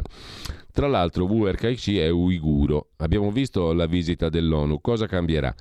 Fatta così, risponde l'attivista, rischio di diventare un sostegno a quelli che il partito fa e ha fatto lì, contro gli invisibili. Aspettiamo il rapporto. Se non ci sarà qualcosa di forte, la Cina capirà che la funzione dell'ONU è finita e si sentirà legittimata. Oggi vive a Taipei Wu Erkaixi. Quanto è forte la minaccia dell'invasione? Credo che la situazione russa suggerisca di non farlo. Invadere non è nel loro interesse, destabilizzerebbe il loro potere. Certo, usano sempre più parole forti, ma gridare è ben diverso dall'agire. Detto ciò, la razionalità ha dei limiti quando si parla di cosa vuole o non vuole fare un regime totalitario. E a proposito di Cina, su tempi punto it, Shanghai. Il lockdown è finito, anche il Covid obbedisce al regime. Ieri ventiquattro milioni di persone, l'altro ieri per la verità, il primo giugno, sono state liberate dal governo per tornare a una vita quasi normale. In città si registrano ancora casi positivi al SARS-CoV due, scrive Leone Grotti, ma il Partito Comunista ha deciso che può bastare. I cinesi festeggiano per le strade, ma non tutti. Anche il Covid obbedisce al regime. A proposito di regimi, Asia News documenta l'ennesimo caso a danno di una ragazza cristiana in Pakistan, rapita da un collega due mesi fa. La polizia non interviene.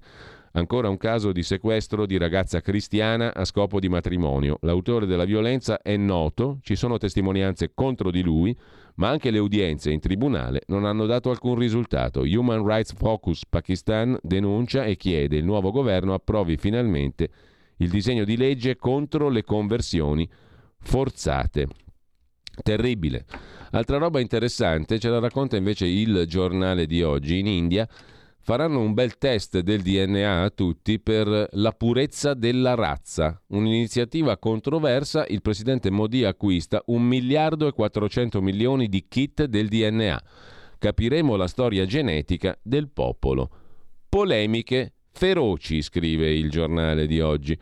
Tornando a tempi, invece, essere sgozzati al grido di Allahu Akbar, Allah è grande, non è più una notizia. Dove? In Francia. Oltralpe, è morto il medico cattolico accoltellato da un musulmano davanti a una scuola, ma in Francia quasi nessuno ne parla. L'estremismo ridotto a cronaca, l'abitudine al terrorismo, la banalizzazione del male, scrive Mauro Zanon da Parigi. Alban Gervais, questo nome vi dirà nulla. Eppure, come Samuel Paty, Jacques Hamel, Arnaud Beltrán, questo medico militare è una delle tante troppe vittime di quel terrorismo islamico che dal gennaio duemilaquindici funesta la Francia, ma non suscita più indignazione né dossier allarmati perché è la nuova normalità. La morte di Alban Gervais relegata nelle pagine dei fatti di cronaca, ha scritto il magazine Causeur, raccontando il silenzio della stampa mainstream francese attorno alla barbara uccisione di questo padre di famiglia di quaranta anni. La Francia ha paura di essere accusata di islamofobia, sempre più. Lo scorso dieci maggio, alle ore diciotto, Alban Gervais era andato a prendere due dei suoi tre figli, uno di tre e l'altro di sette anni, studenti alla scuola privata cattolica Sévigné di Marsiglia. In attesa di riabbracciarli, S'era seduto a una panchina quando a un tratto un tizio, Mohammed L, ventitré anni, ha iniziato ad accoltellarlo a livello del torace e della gola al grido di Allahu Akbar. Non gliene frega più niente a nessuno. Tifosi derubati da giovani di Banlieue ed è bufera sul ministro di Macron, scrive ancora a proposito di Francia Roberto Vivaldelli su insideover punto com. La disastrosa gestione della finale di Champions League fra Liverpool e Real Madrid allo Stade de France di Parigi sta diventando un caso politico che imbarazza il governo francese e rischia di avere ripercussioni sul ministro dell'Interno Gérald Darmanin. La tesi del ministro e delle autorità francesi è che a scatenare il caos siano stati i tifosi inglesi giunti allo stadio di Saint-Denis senza biglietto. I tifosi del Liverpool sarebbero stati la causa di trentacinque minuti di ritardo della partita e migliaia di persone ammassate ai cancelli. Tesi smentita da diverse ricostruzioni. La storia è molto diversa. Molti giovani provenienti dalla banlieue di Parigi, dove si trova lo stadio, avrebbero scavalcato i cancelli entrando senza biglietto.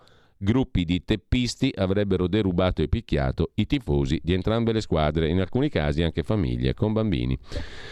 Nel frattempo, di nuovo da Inside Over, il mondo dell'intrattenimento si ribella alla dittatura woke del politicamente corretto, scrive Roberto Vivaldelli. Le grandi società statunitensi si stanno rendendo conto sempre più che seguire l'ideologia woke, del risveglio, insomma, del politicamente corretto, non conviene. Accontentare una piccola fetta di spettatori ideologizzati, con la paura di finire nel mirino della cancel culture e dei boicottaggi, non convince la maggioranza silenziosa di americani che non vogliono bersi la propaganda progressista sulle minoranze. Il caso di Netflix è emblematico. Troppo woke, inguardabile, secondo Elon Musk, che aveva così definito la piattaforma streaming lo scorso aprile. Andiamo a vedere adesso se siamo ancora collegati ai nostri giornali. Chiedo aiuto alla regia perché così ci ricolleghiamo con la nostra edicola digitale e andiamo a sfogliare le prime pagine di oggi. Al volo, rapidissimamente, come ce le propone la nostra edicola, Avvenire, il quotidiano cattolico, mette due questioni in prima pagina. La Repubblica, il due giugno, e la nuova cittadinanza aperta con la scuola, la voce dei giovani stranieri che si sentono già italiani. A centropagina la guerra che blocca gli obiettivi dello sviluppo economico.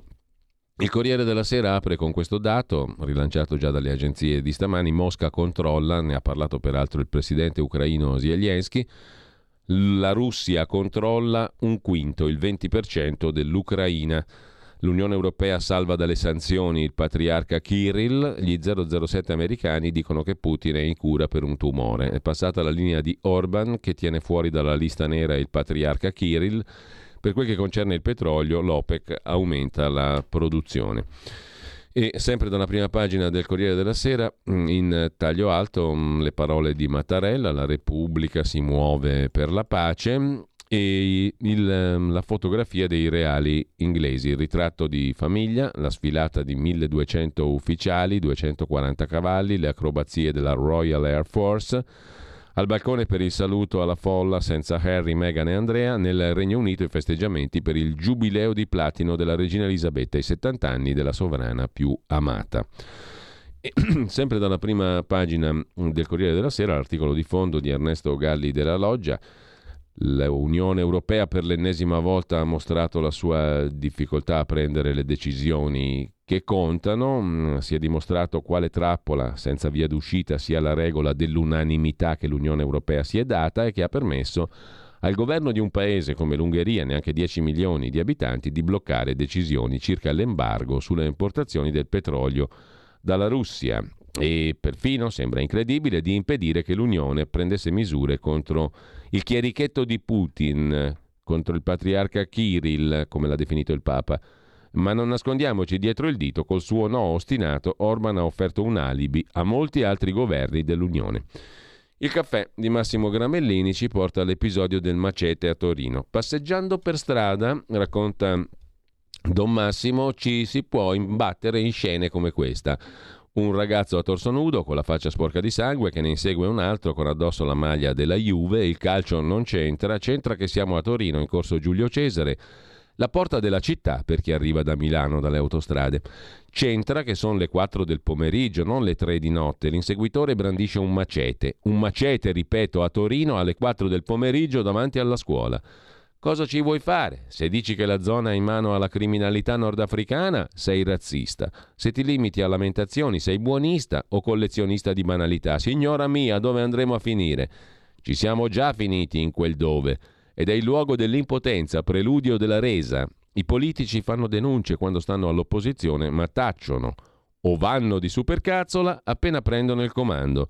Le associazioni si barcamenano eroiche e i cittadini non mugugnano neanche più, avendo perso ogni speranza in un cambiamento reale, possibile solo se gli amministratori si decidessero a mettere gli stivali sul terreno, per usare il linguaggio bellico oggi di moda, riconquistando fisicamente palmo dopo palmo i territori a loro affidati. Ma finché non succede e in strada vige la legge del macete, la gente scappa dalle città oppure si barrica in casa anche senza lockdown, in un nuovo medioevo aggravato dai social. Andate in pace, la messa è finita. Don Massimo Gramellini vi ha fatto la predica. Andiamo a vedere anche le altre prime pagine di oggi, velocissimamente. Dal Domani, il quotidiano di Carlo De Benedetti, trattative coi russi, i partiti vogliono Salvini in Parlamento.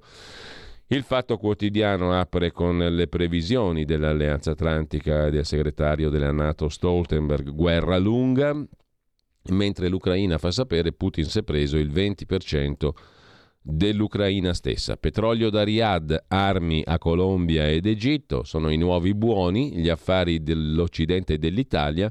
L'OPEC, paesi produttori petrolio, aumenta la produzione per non far esplodere il prezzo del greggio. Lavrov in Arabia, Biden prepara il vertice anche lui con Bin Salman in Arabia Saudita. Leonardo Finmeccanica tratta la vendita di sei aerei per la Colombia e ventiquattro Eurofighter da tre miliardi per l'Egitto. E poi la mangiatoia RAI, più perdono e più lottizzano. Orfeo va al T G tre, ormai comanda il P D dopo la decisione dell'amministratore delegato Fuortes di revocare la delega del genere approfondimento. In meno di ventiquattro ore giravolta di poltrone, sono sempre gli stessi nomi. Arriva Antonio Di Bella, Simona Sala spostata al suo posto, il silurato tra virgolette Orfeo che va al T G tre. Sopra la testata la frase del giorno sul Fatto Quotidiano: dopo l'Europol anche il capo dell'Interpol Jürgen Stock conferma l'allarme sulle armi all'Ucraina. Mitra, pistole e ordigni finiranno sul mercato nero.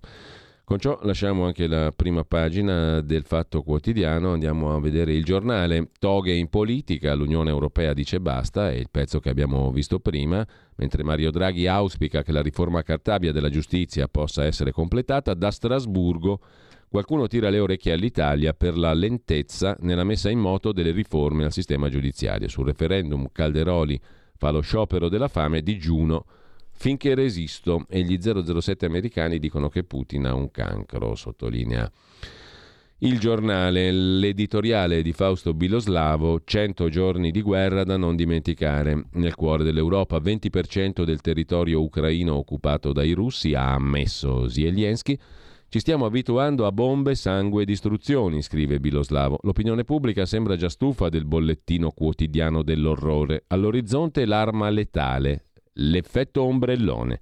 Dopo la pandemia e i primi cento giorni di guerra è umano girare lo sguardo altrove e pensare a divertirsi, facendo finta che non esista, sulla nostra testa, la spada di Damocle della caporetta energetica e lo spettro della crisi economica.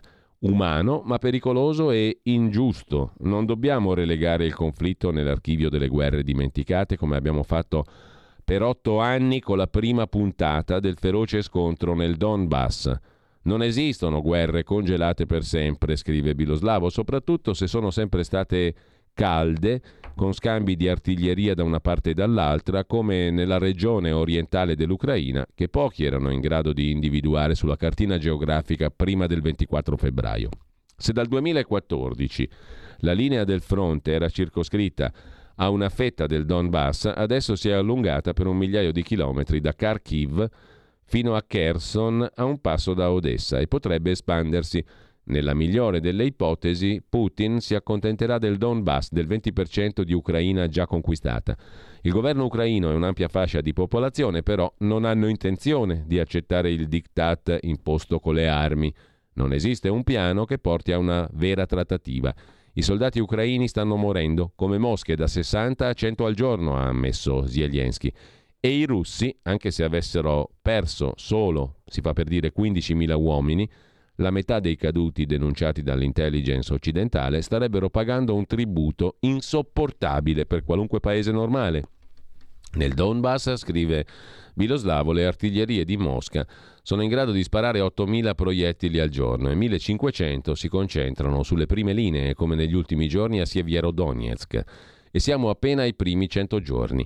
Dopo la zampata di Mosca, che vuole tutta la regione di Donetsk e Luhansk, si rischia di passare dall'avanzata russa a una guerra di attrito altrettanto logorante. Siamo in grado di sopportarlo facendo spallucce? Penso di no, conclude Biloslavo, almeno per gli inevitabili danni collaterali, economici ed energetici, in un mondo che non tornerà più a essere quello di prima. Non potevamo abbandonare gli ucraini come Budapest nel cinquantasei e Praga nel sessantotto. È doveroso inviare armi, ma dobbiamo essere consapevoli che l'Ucraina potrebbe diventare un Afghanistan nel cuore dell'Europa, con Washington che ripete la stessa strategia di Reagan con i Mujahedin durante l'invasione degli anni Ottanta per logorare l'armata, allora rossa, oggi russa.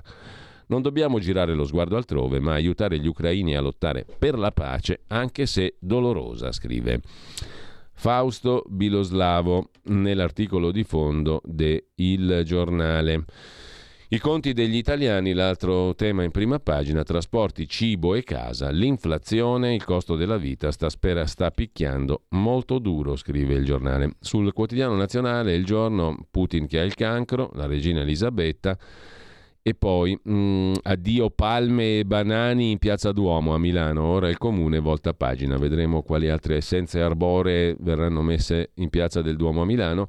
Il Tempo di Roma si occupa di questione romana, tra prima grana per l'inceneritore, troppo piccola l'area di Santa Palomba, mentre la Repubblica apre con il numero cento, cento giorni di guerra. La Stampa dice che Putin ha il cancro, l'abbiamo già visto, e poi un'intervista per quel che concerne l'emergenza degli stipendi, dei salari in Italia, a Landini, segretario della C G I L, tassare le rendite finanziarie per alzare i salari. I dipendenti non sono bancomat, dice il segretario della C G I L. Emergenza stipendi, in trenta anni, secondo l'Ocse, sono aumentati del tre per cento in Italia, del trenta per cento in Germania e Francia. Il bell'affare dal novantadue a oggi della Unione Europea sempre più stretta, della moneta unica di Maastricht. Il novantadue è l'anno del Trattato di Maastricht e di tutte le politiche economiche finalizzate a più Europa e alla moneta unica.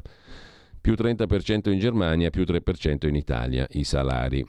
È un bel indicatore interessante. Mentre lasciamo la prima pagina della Stampa di Torino, andiamo a vedere La Verità. Salari, eccoci qua, in cambio della patrimoniale, gli stipendi sono bassi perché gravati da troppe imposte. La sinistra cosa si inventa?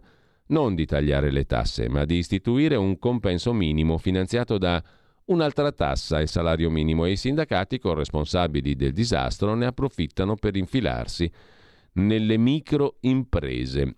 Siamo governati da genii autolesionisti, produttività usata come randello contro i lavoratori, ma è un grande inganno, scrive La Verità in prima pagina. E poi Marcello Veneziani, la doppia trappola in cui la K vuole rinchiudere Giorgia Meloni, è il titolo del commento di Marcello Veneziani in taglio alto oggi su La Verità.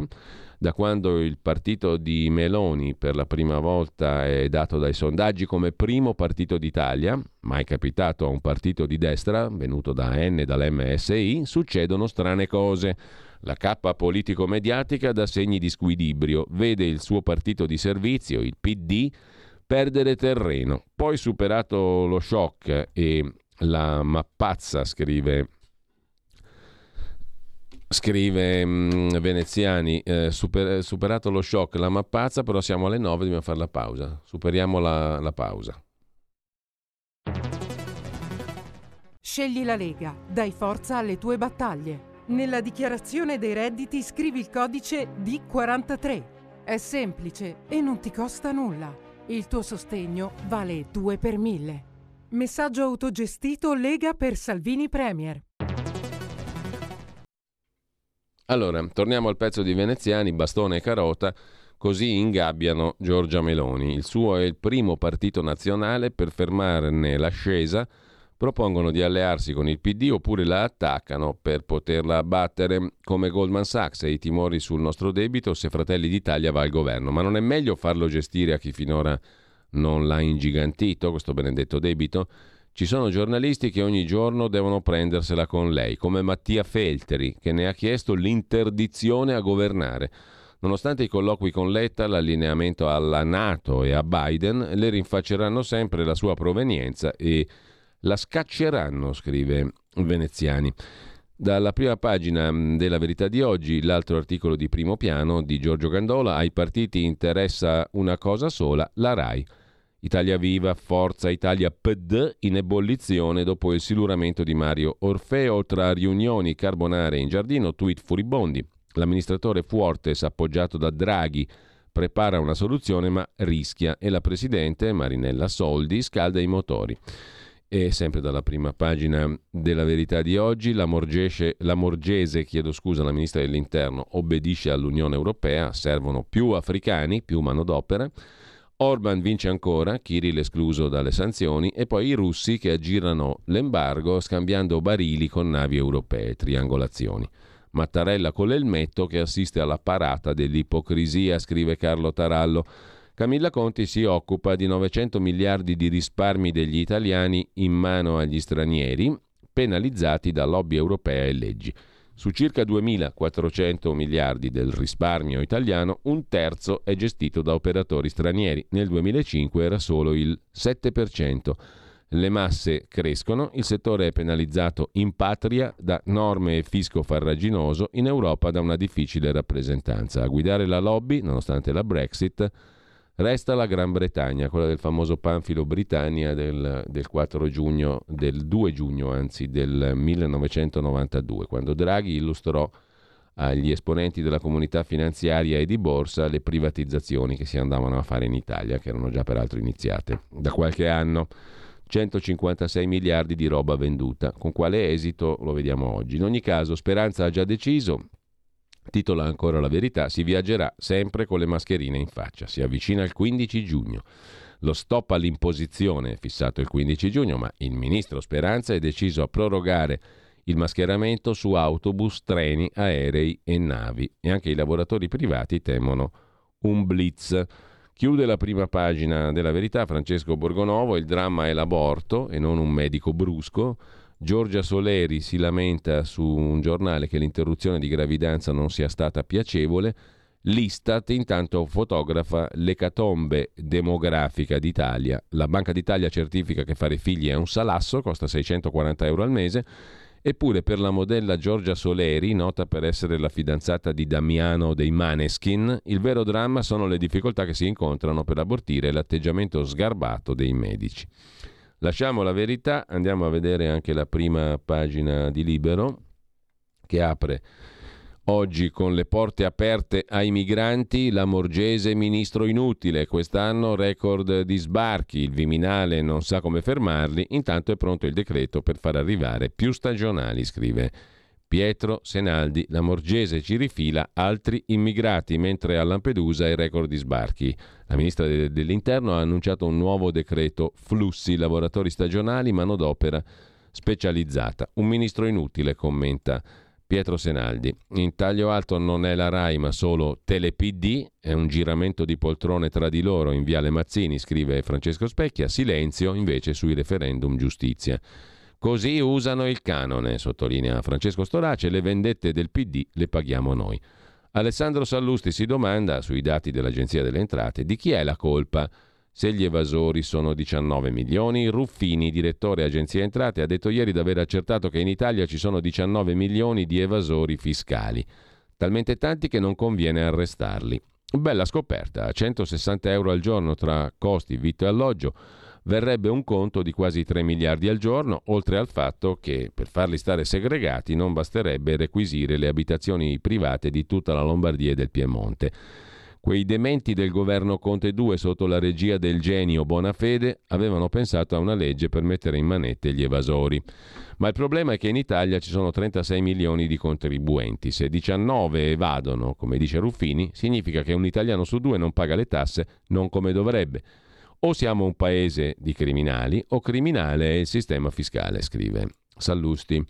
In primo piano, poi Salvini, che fa come tutti, ma criticano solo lui. Se si sanno certi dettagli delle visite di Salvini all'ambasciatore Razov, russo, lo dobbiamo ai servizi segreti. Fanno tutti come lui, ma criticano solo lui. L'Europa è già stufa dei profughi ucraini, aggiunge Renato Farina, i soldi sono finiti ed ecco come Giorgetti aiuterà Matteo Salvini, scrive Alessandro Giuli. I piani del numero due leghista. Per svelare cosa ci sia nella testa di Giorgetti, due parole: fedeltà e tormento. Fedeltà a Salvini, malgrado le maldicenze che si accumulano intorno al ministro dello sviluppo economico, cioè allo stesso Giorgetti, scrive Alessandro Giuli. Eh, e mh, numero due della Lega, di volta in volta indicato dal giornalismo pigro e militante come colui che trama per rottamare eh, la leadership di un Matteo stordito e sottoposto al linciaggio per via della scappatella pacifista russa abortita. Ma sarà Giorgetti a salvare Matteo Salvini, scrive eh, Libero con Alessandro Giuli. Indicato dai giornali come l'uomo che trama contro Salvini, Giorgetti sa bene che un cambio al vertice del partito non converrebbe a nessuno e se alle amministrative le cose non andranno bene sarà lui a difendere il leader, scrive Libero. Eh, andiamo adesso, chiedo un attimo alla regia una piccola collaborazione, andiamo a vedere anche la prima pagina, se ce la facciamo ad aprirla, del Riformista di Piero Sansonetti, forse ci arriviamo un attimo solo, eh, eccola qui, eh, il tempo di aprire la prima pagina, eh, la vediamo credo al volo, su armi e sanzioni, così battiamo Putin, invece sta vincendo lui e ora che si fa? La linea Biden era una follia, scrive il direttore Sansonetti eh, sul, sul suo quotidiano, in prima pagina, in prima pagina sul Riformista. Ma vediamo anche la prima pagina di Italia Oggi. Crediti fiscali da mercatino è il titolo d'apertura, a pagina ventisette il servizio di dettaglio. Le banche hanno esaurito i plafond e respingono anche richieste presentate mesi fa. Chi ha già iniziato i lavori è alla disperata ricerca di acquirenti, sconti oltre il venti per cento. A A A, prenditori di crediti edilizi, cercansi. La cessione dei crediti legati al super bonus cento dieci per cento diventa materiale per scambisti fiscali. La bolla del credito è esplosa, volano le macerie. In questi giorni piovono i rifiuti che le banche stanno comunicando ai clienti. Si offrono crediti con asseverazione già pagata, contatti in privato o si cercano conferme sulla possibilità di cedere all'anziano padre pensionato statale ottima capienza fiscale. Insomma, crediti fiscali da mercatino delle pulci. Nel frattempo il presidente ligure Toti fa campagna acquisti per un partito filo Draghi con l'obiettivo di arrivare al venti per cento. Il partito filo Draghi è il mio, una formazione di centro che arrivi al venti per cento, diventi egemone, metta la sordina ai colpi di testa di Salvini e alle ambizioni di Meloni. Tradotto dal politichese, questo è il pensiero del governatore ligure Giovanni Toti, che ha salutato coi tamburi il trasferimento di Paolo da Milano al suo movimento Coraggio Italia e ha buone chance perché un trasloco avverrà prima o poi anche da parte del sindaco di Genova Marco Bucci, che oggi si definisce indipendente di centrodestra. Tra un anno le politiche, Toti non vuole giocare da comprimario. Su Salvini il corsivo diritto e rovescio di Italia Oggi del direttore Magnaschi. Salvini non ha una visione politica ma è rapido nel coniare slogan. Sembra essersi formato sulle pagine del libro Va dove ti porta il cuore di Susanna Tamaro. Obbedisce al motto di Leo Longanesi. L'ultimo che suonerà la tromba mi porterà con sé. Per inseguire tutti i pubblici ha perso il suo. La Lega era un partito ben insediato nella piccola borghesia produttiva del nord. Anziché curarne gli interessi ha fatto la guerra all'Unione Europea per cui avendo, pur avendo il, gru- il più grosso gruppo nell'Europarlamento, nessun suo uomo ha un incarico in Europa. Adesso, pur avendo un elettorato occidentale moderato e riformista, si è messo a flirtare con Putin. Il risultato è che ha perso il gruppo di Paolo da Milano a Torino. È fuggito anche Paolo Lanfranco, presidente dell'Unione delle Province del Piemonte. Ha detto: ero nella Lega da quando prendeva il tre per cento, non ce la faccio più. Così Italia Oggi in prima pagina. Adesso vediamo anche alcuni degli articoli principali tra quelli dei giornali che abbiamo sfogliato da poco. Tra gli articoli principali, il cavallo di Troia dei sindacati, in primo piano sulla Verità, il pezzo è di Claudio Antonelli, ovvero: che cavallo di Troia? La legge sui salari, salario minimo, per imporsi anche nelle piccole imprese. Landini e il ministro Orlando usano il nodo dei compensi per estendere la rappresentanza alle piccole e medie imprese. Le fabbriche chiudono, servono tessere. Sulle politiche attive, invece, silenzio assoluto. Al di là dell'imperversare della guerra, scrive Antonelli, già da un anno era chiaro che il problema di quest'anno sarebbe stata l'inflazione, a pesare gli effetti della deglobalizzazione, i colli di bottiglia della logistica, la fine del periodo uh, di denaro a costo zero, anzi sotto zero. Da un lato a uh, chi governa in tempi di enormi debiti pubblici e di progetti dispendiosi, come il recovery plan, l'inflazione fa comodo per manovrare il debito. A chi non fa per nulla comodo è ai lavoratori a reddito fisso o ai precari. L'Unione Europea ha detto che la linea di indirizzo è chiudere i rubinetti della Banca Centrale Europea e, per alzare la produttività, inserire lavoratori e profughi con salari ancora più bassi. A bilanciare la povertà con enormi salvagenti a forma di bonus e sussidi sarebbe la fine dell'Italia come l'abbiamo conosciuta, con tutti i suoi difetti, ma anche con la libertà. Ci siamo augurati che il governo pensi a un'alternativa, quella del taglio portentoso delle tasse. Sarebbe la leva per consentire alle aziende di investire. E invece qui si vuol fare una legge sui salari con altre tasse.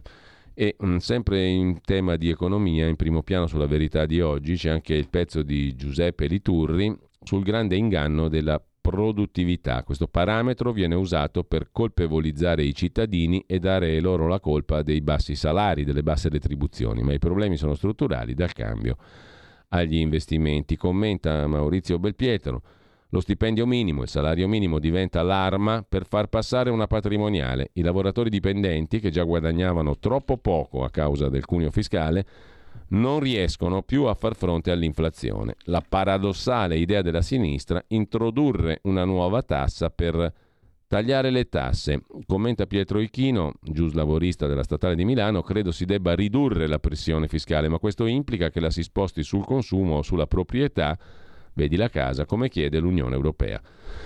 Su Italia Oggi, invece, a proposito di dati economici, Filippo Merli sull'Italia e la guerra. Il costo per l'Italia è di ventiquattro miliardi di euro, dice la C G A di Mestre. La perdita di ricchezza sarà dell'uno virgola quattro per cento. Il costo della guerra è il prezzo da pagare per i paesi coinvolti nella crisi ucraina. La C G A di Mestre lo ha quantificato. In Italia il calo di ricchezza sarà dell'uno virgola quattro per cento, circa ventiquattro miliardi di euro. A livello territoriale, le famiglie più penalizzate, quelle residenti in Trentino Alto Adige, Val d'Aosta, Lazio.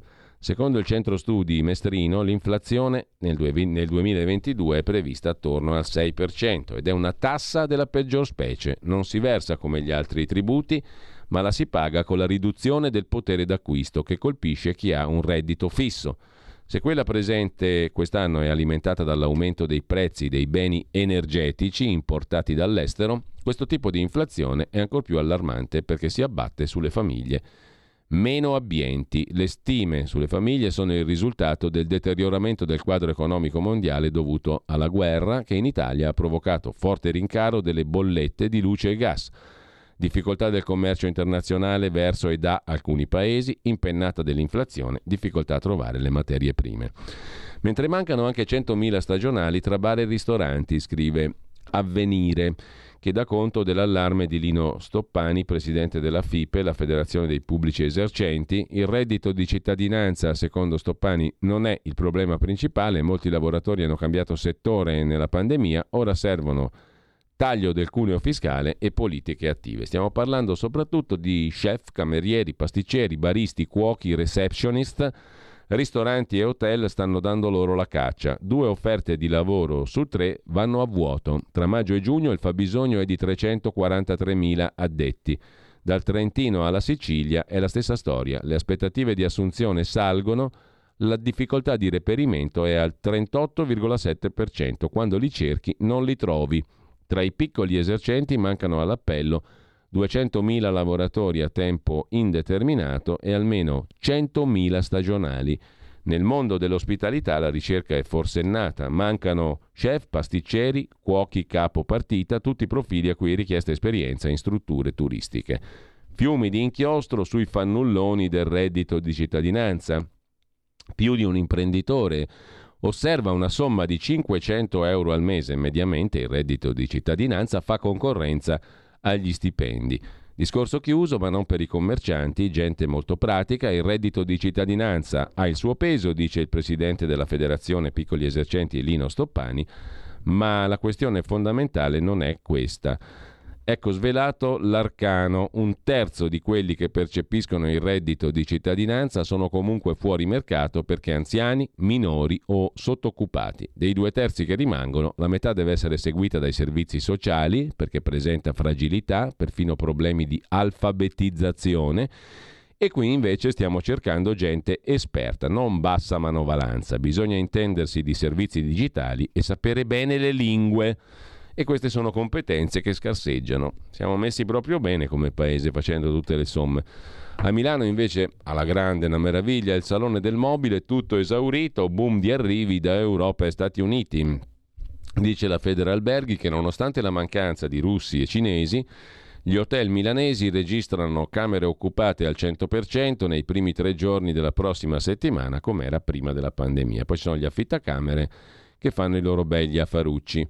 Mentre sulla Stampa di Torino, pagina tre, c'è la lunga intervista di Marco Zatterino al segretario della C G I L Maurizio Landini. Tassiamo le rendite finanziarie per aumentare le buste paga, un contributo di solidarietà, una stretta sugli extra profitti. Quanto a Bonomi, presidente Confindustria, il vero bancomat sono i lavoratori e i pensionati. Ora basta, dice il segretario della C G I L Landini. Il tavolo col governo, non c'è ancora la convocazione, ma siamo pronti. E Confindustria, se il reddito fa concorrenza, il reddito di cittadinanza fa concorrenza al lavoro, Bonomi ammette che i salari sono inaccettabili, osserva Landini. Se mi stanno dicendo che il problema è il reddito di cittadinanza, vuol dire che i salari sono troppo bassi, osserva il segretario C G I L. Sentite questa invece, il tono culturale degli eroi di questo paese. Vasco Rossi, se ne occupa Max Del Papa, che urla parole intollerabili in uno stadio gremito, ma le solite iperfemministe non hanno nulla da eccepire. Chiudete le orecchie ai minori. Vasco Rossi ha urlato in uno stadio pieno di gente a un suo concerto: appena ti prendo da sola ti lecco la figa. Così, a un concerto a mo' di manifesto o di lezione di vita o di applicazione tecnica, scrive Max Del Papa su Italia Oggi. Auguri. Il buon proposito ha suscitato un rombo di approvazione e chissà di eccitazione delle dirette interessate, almeno potenziali. Non fa nulla se nella promessa allignava qualcosa di vagamente minaccioso. Appena ti prendo da sola, per dire senza nessuno che ti difenda, completamente alla mercé. Bravo Vasco e bravo Vasco. Anche chi scrive, sottolinea Max Del Papa, aveva un amico portinaio romagnolo concentrato su questa pratica, ma la cosa finiva in Guardiola. Io poi pensavo alla povera moglie, quanto di più lontano dall'ispirazione, poveretta, sempre con lo spazzolone e il fulardone sui capelli sporchi mentre puliva le scale. Mi saliva una tristezza e anche qualche ingenua perplessità. Il Blasco invece è una rockstar, anch'essa romagnola. Ha settanta anni Vasco Rossi e si lancia in vitalistici proclami. Va bene, ma non è volendo un, com'è che lo chiamano, uno stupro morale? Uno stupro dentro? Sessismo? Maschismo? Fascismo? Indotto dal patriarcato occidentale bianco tossico? Le femmine, non necessariamente femministe, stavolta non ci hanno pensato, e se ci hanno pensato hanno ruggito sulla fiducia di Piacere. Il comandante, come la lecca lui, ma se l'avesse detto un alpino? No, perché ancora è fresca l'ondata di indignazione dopo centosessanta violenze brutali delle penne nere a Rimini. su altrettante violentate dentro o violentate percepite, per essersi sentite dire «ciao bella, che gambe che hai» e altri apprezzamenti. Denunce scattate, una sola, e i carabinieri si sono messi a ridere, scrive Del Papa su Italia Oggi.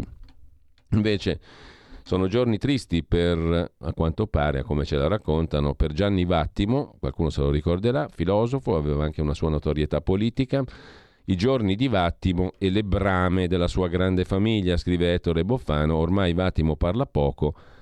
Gianni Vattimo, filosofo del pensiero debole, ha ottantasei anni, è seduto su una sedia a rotelle, parla con la voce bassissima, ma racconta sul Fatto Quotidiano Ettore Boffano. Il suo sguardo riesce ancora a guizzare mentre mi interroga. Mi conosci da anni, mi dice. Secondo te sono davvero caduto in basso? Non c'è tempo per una risposta. Adesso la stanza nella sua casa, all'ultimo piano di Via Po, si riempie di giornalisti e fotografi a Torino. Una conferenza stampa convocata, poi disdetta, infine portata a termine il due giugno. Intanto, accanto al professor Vattimo, attorno al tavolo, è ritornato anche Simone Caminada, quaranta anni, che si era allontanato per stampare documenti. È lui l'oggetto della conferenza, sarà lui a condurla, interpellando di tanto in tanto Vattimo per ottenere poche sillabe di conferma. Gesticola, sorride, alza la voce, Caminada, e spiega le sue ragioni con qualche sarcasmo a volte sgradevole. Con Gianni, dice, viviamo assieme, da anni, padre e figlio, amici, fratelli, compagni. Una cosa bellissima. Non ho manipolato Vattimo, ma è lui che ha manipolato me. La Cassazione, due giorni fa, ha confermato che Vattimo è capace di amministrare i suoi beni. La controversia giuridica era stata sollevata da un gruppo di amici di Gianni Vattimo che puntavano il dito contro Simone Caminada, suo molto più giovane convivente. Spartizioni sempre più in suo favore, caccia al testamento. Su Caminada dovrà decidere tra poco anche un giudice penale. Lui si fa forte della sentenza della Suprema Corte che certifica che Vattimo è ancora capace di ragionare. I silenzi di Vattimo è invece il titolo della Stampa di Torino. Dopo la sentenza della Cassazione, lo show del suo convivente Caminada. Altri hanno fatto del male a Gianni, loro sono spariti, io mi occupo di lui. Il filosofo dice di Simone mi fido abbastanza. Povero Vattimo, è messo un po' male a quanto pare, anche vedendo le fotografie oltre che dal resoconto dei giornalisti. Che cosa diciamo? Il professor Vattimo rivolge la domanda al suo fedele factotum Simone Caminada con un filo di voce, alzando appena la testa. Nella sua casa museo di Via Po si improvvisa una conferenza stampa per le traversie giudiziarie, le perizie, le accuse al suo compagno e collaboratore che tengono banco in tribunale, i soldi spariti dal conto corrente.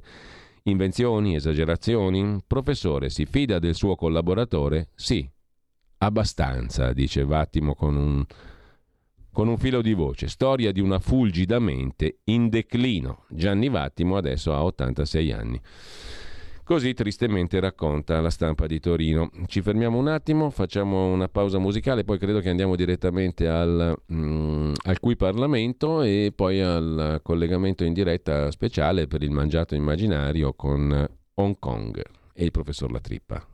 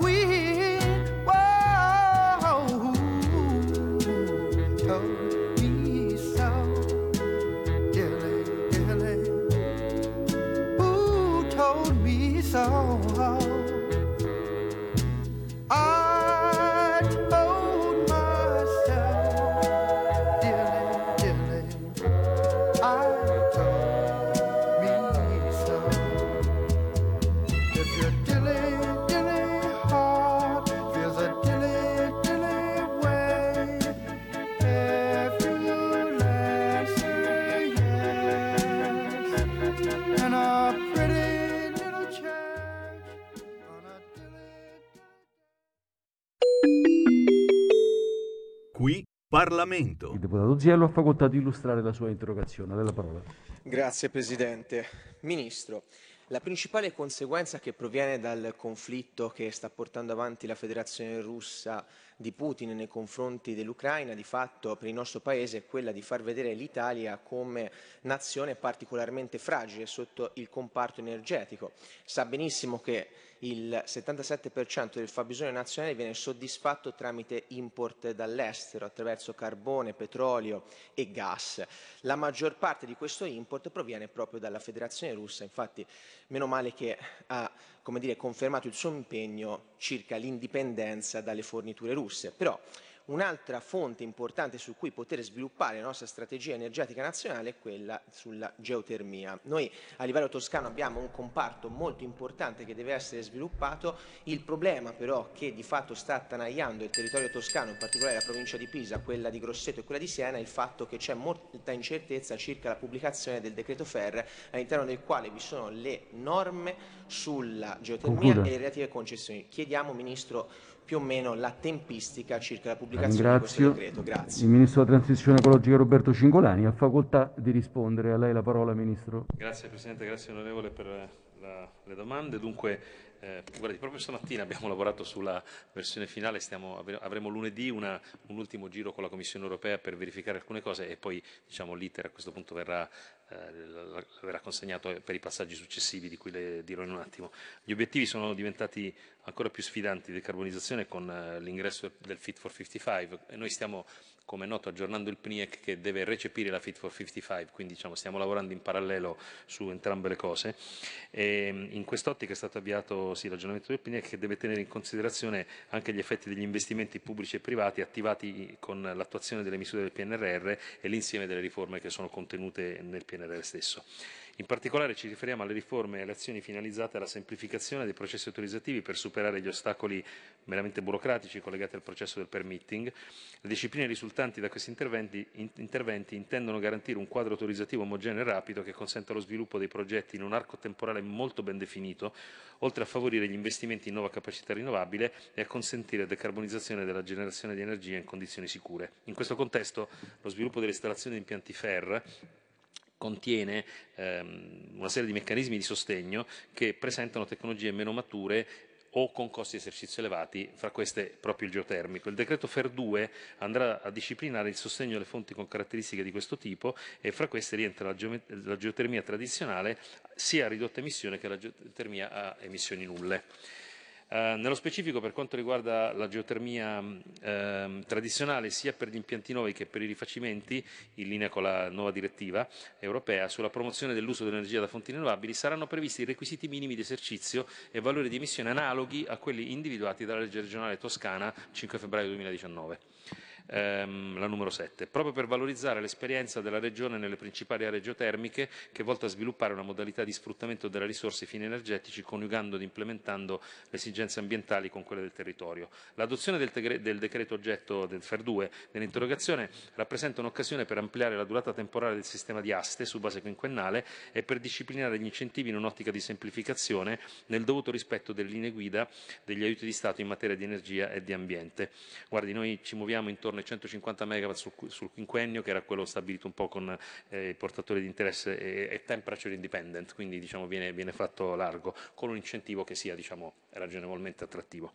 Con riguardo alle tempistiche, Stiamo, eh, stiamo ehm, veramente ultimando in questi giorni le verifiche di coerenza fra F E R due, le misure P N R R e gli obiettivi di decarbonizzazione. A brevissimo, si parla di giorni, passerà rapidamente ad acquisire i pareri della conferenza unificata di ARERA, in modo da notificare lo schema alla Commissione Europea per la necessaria verifica di compatibilità con le regole degli aiuti di Stato.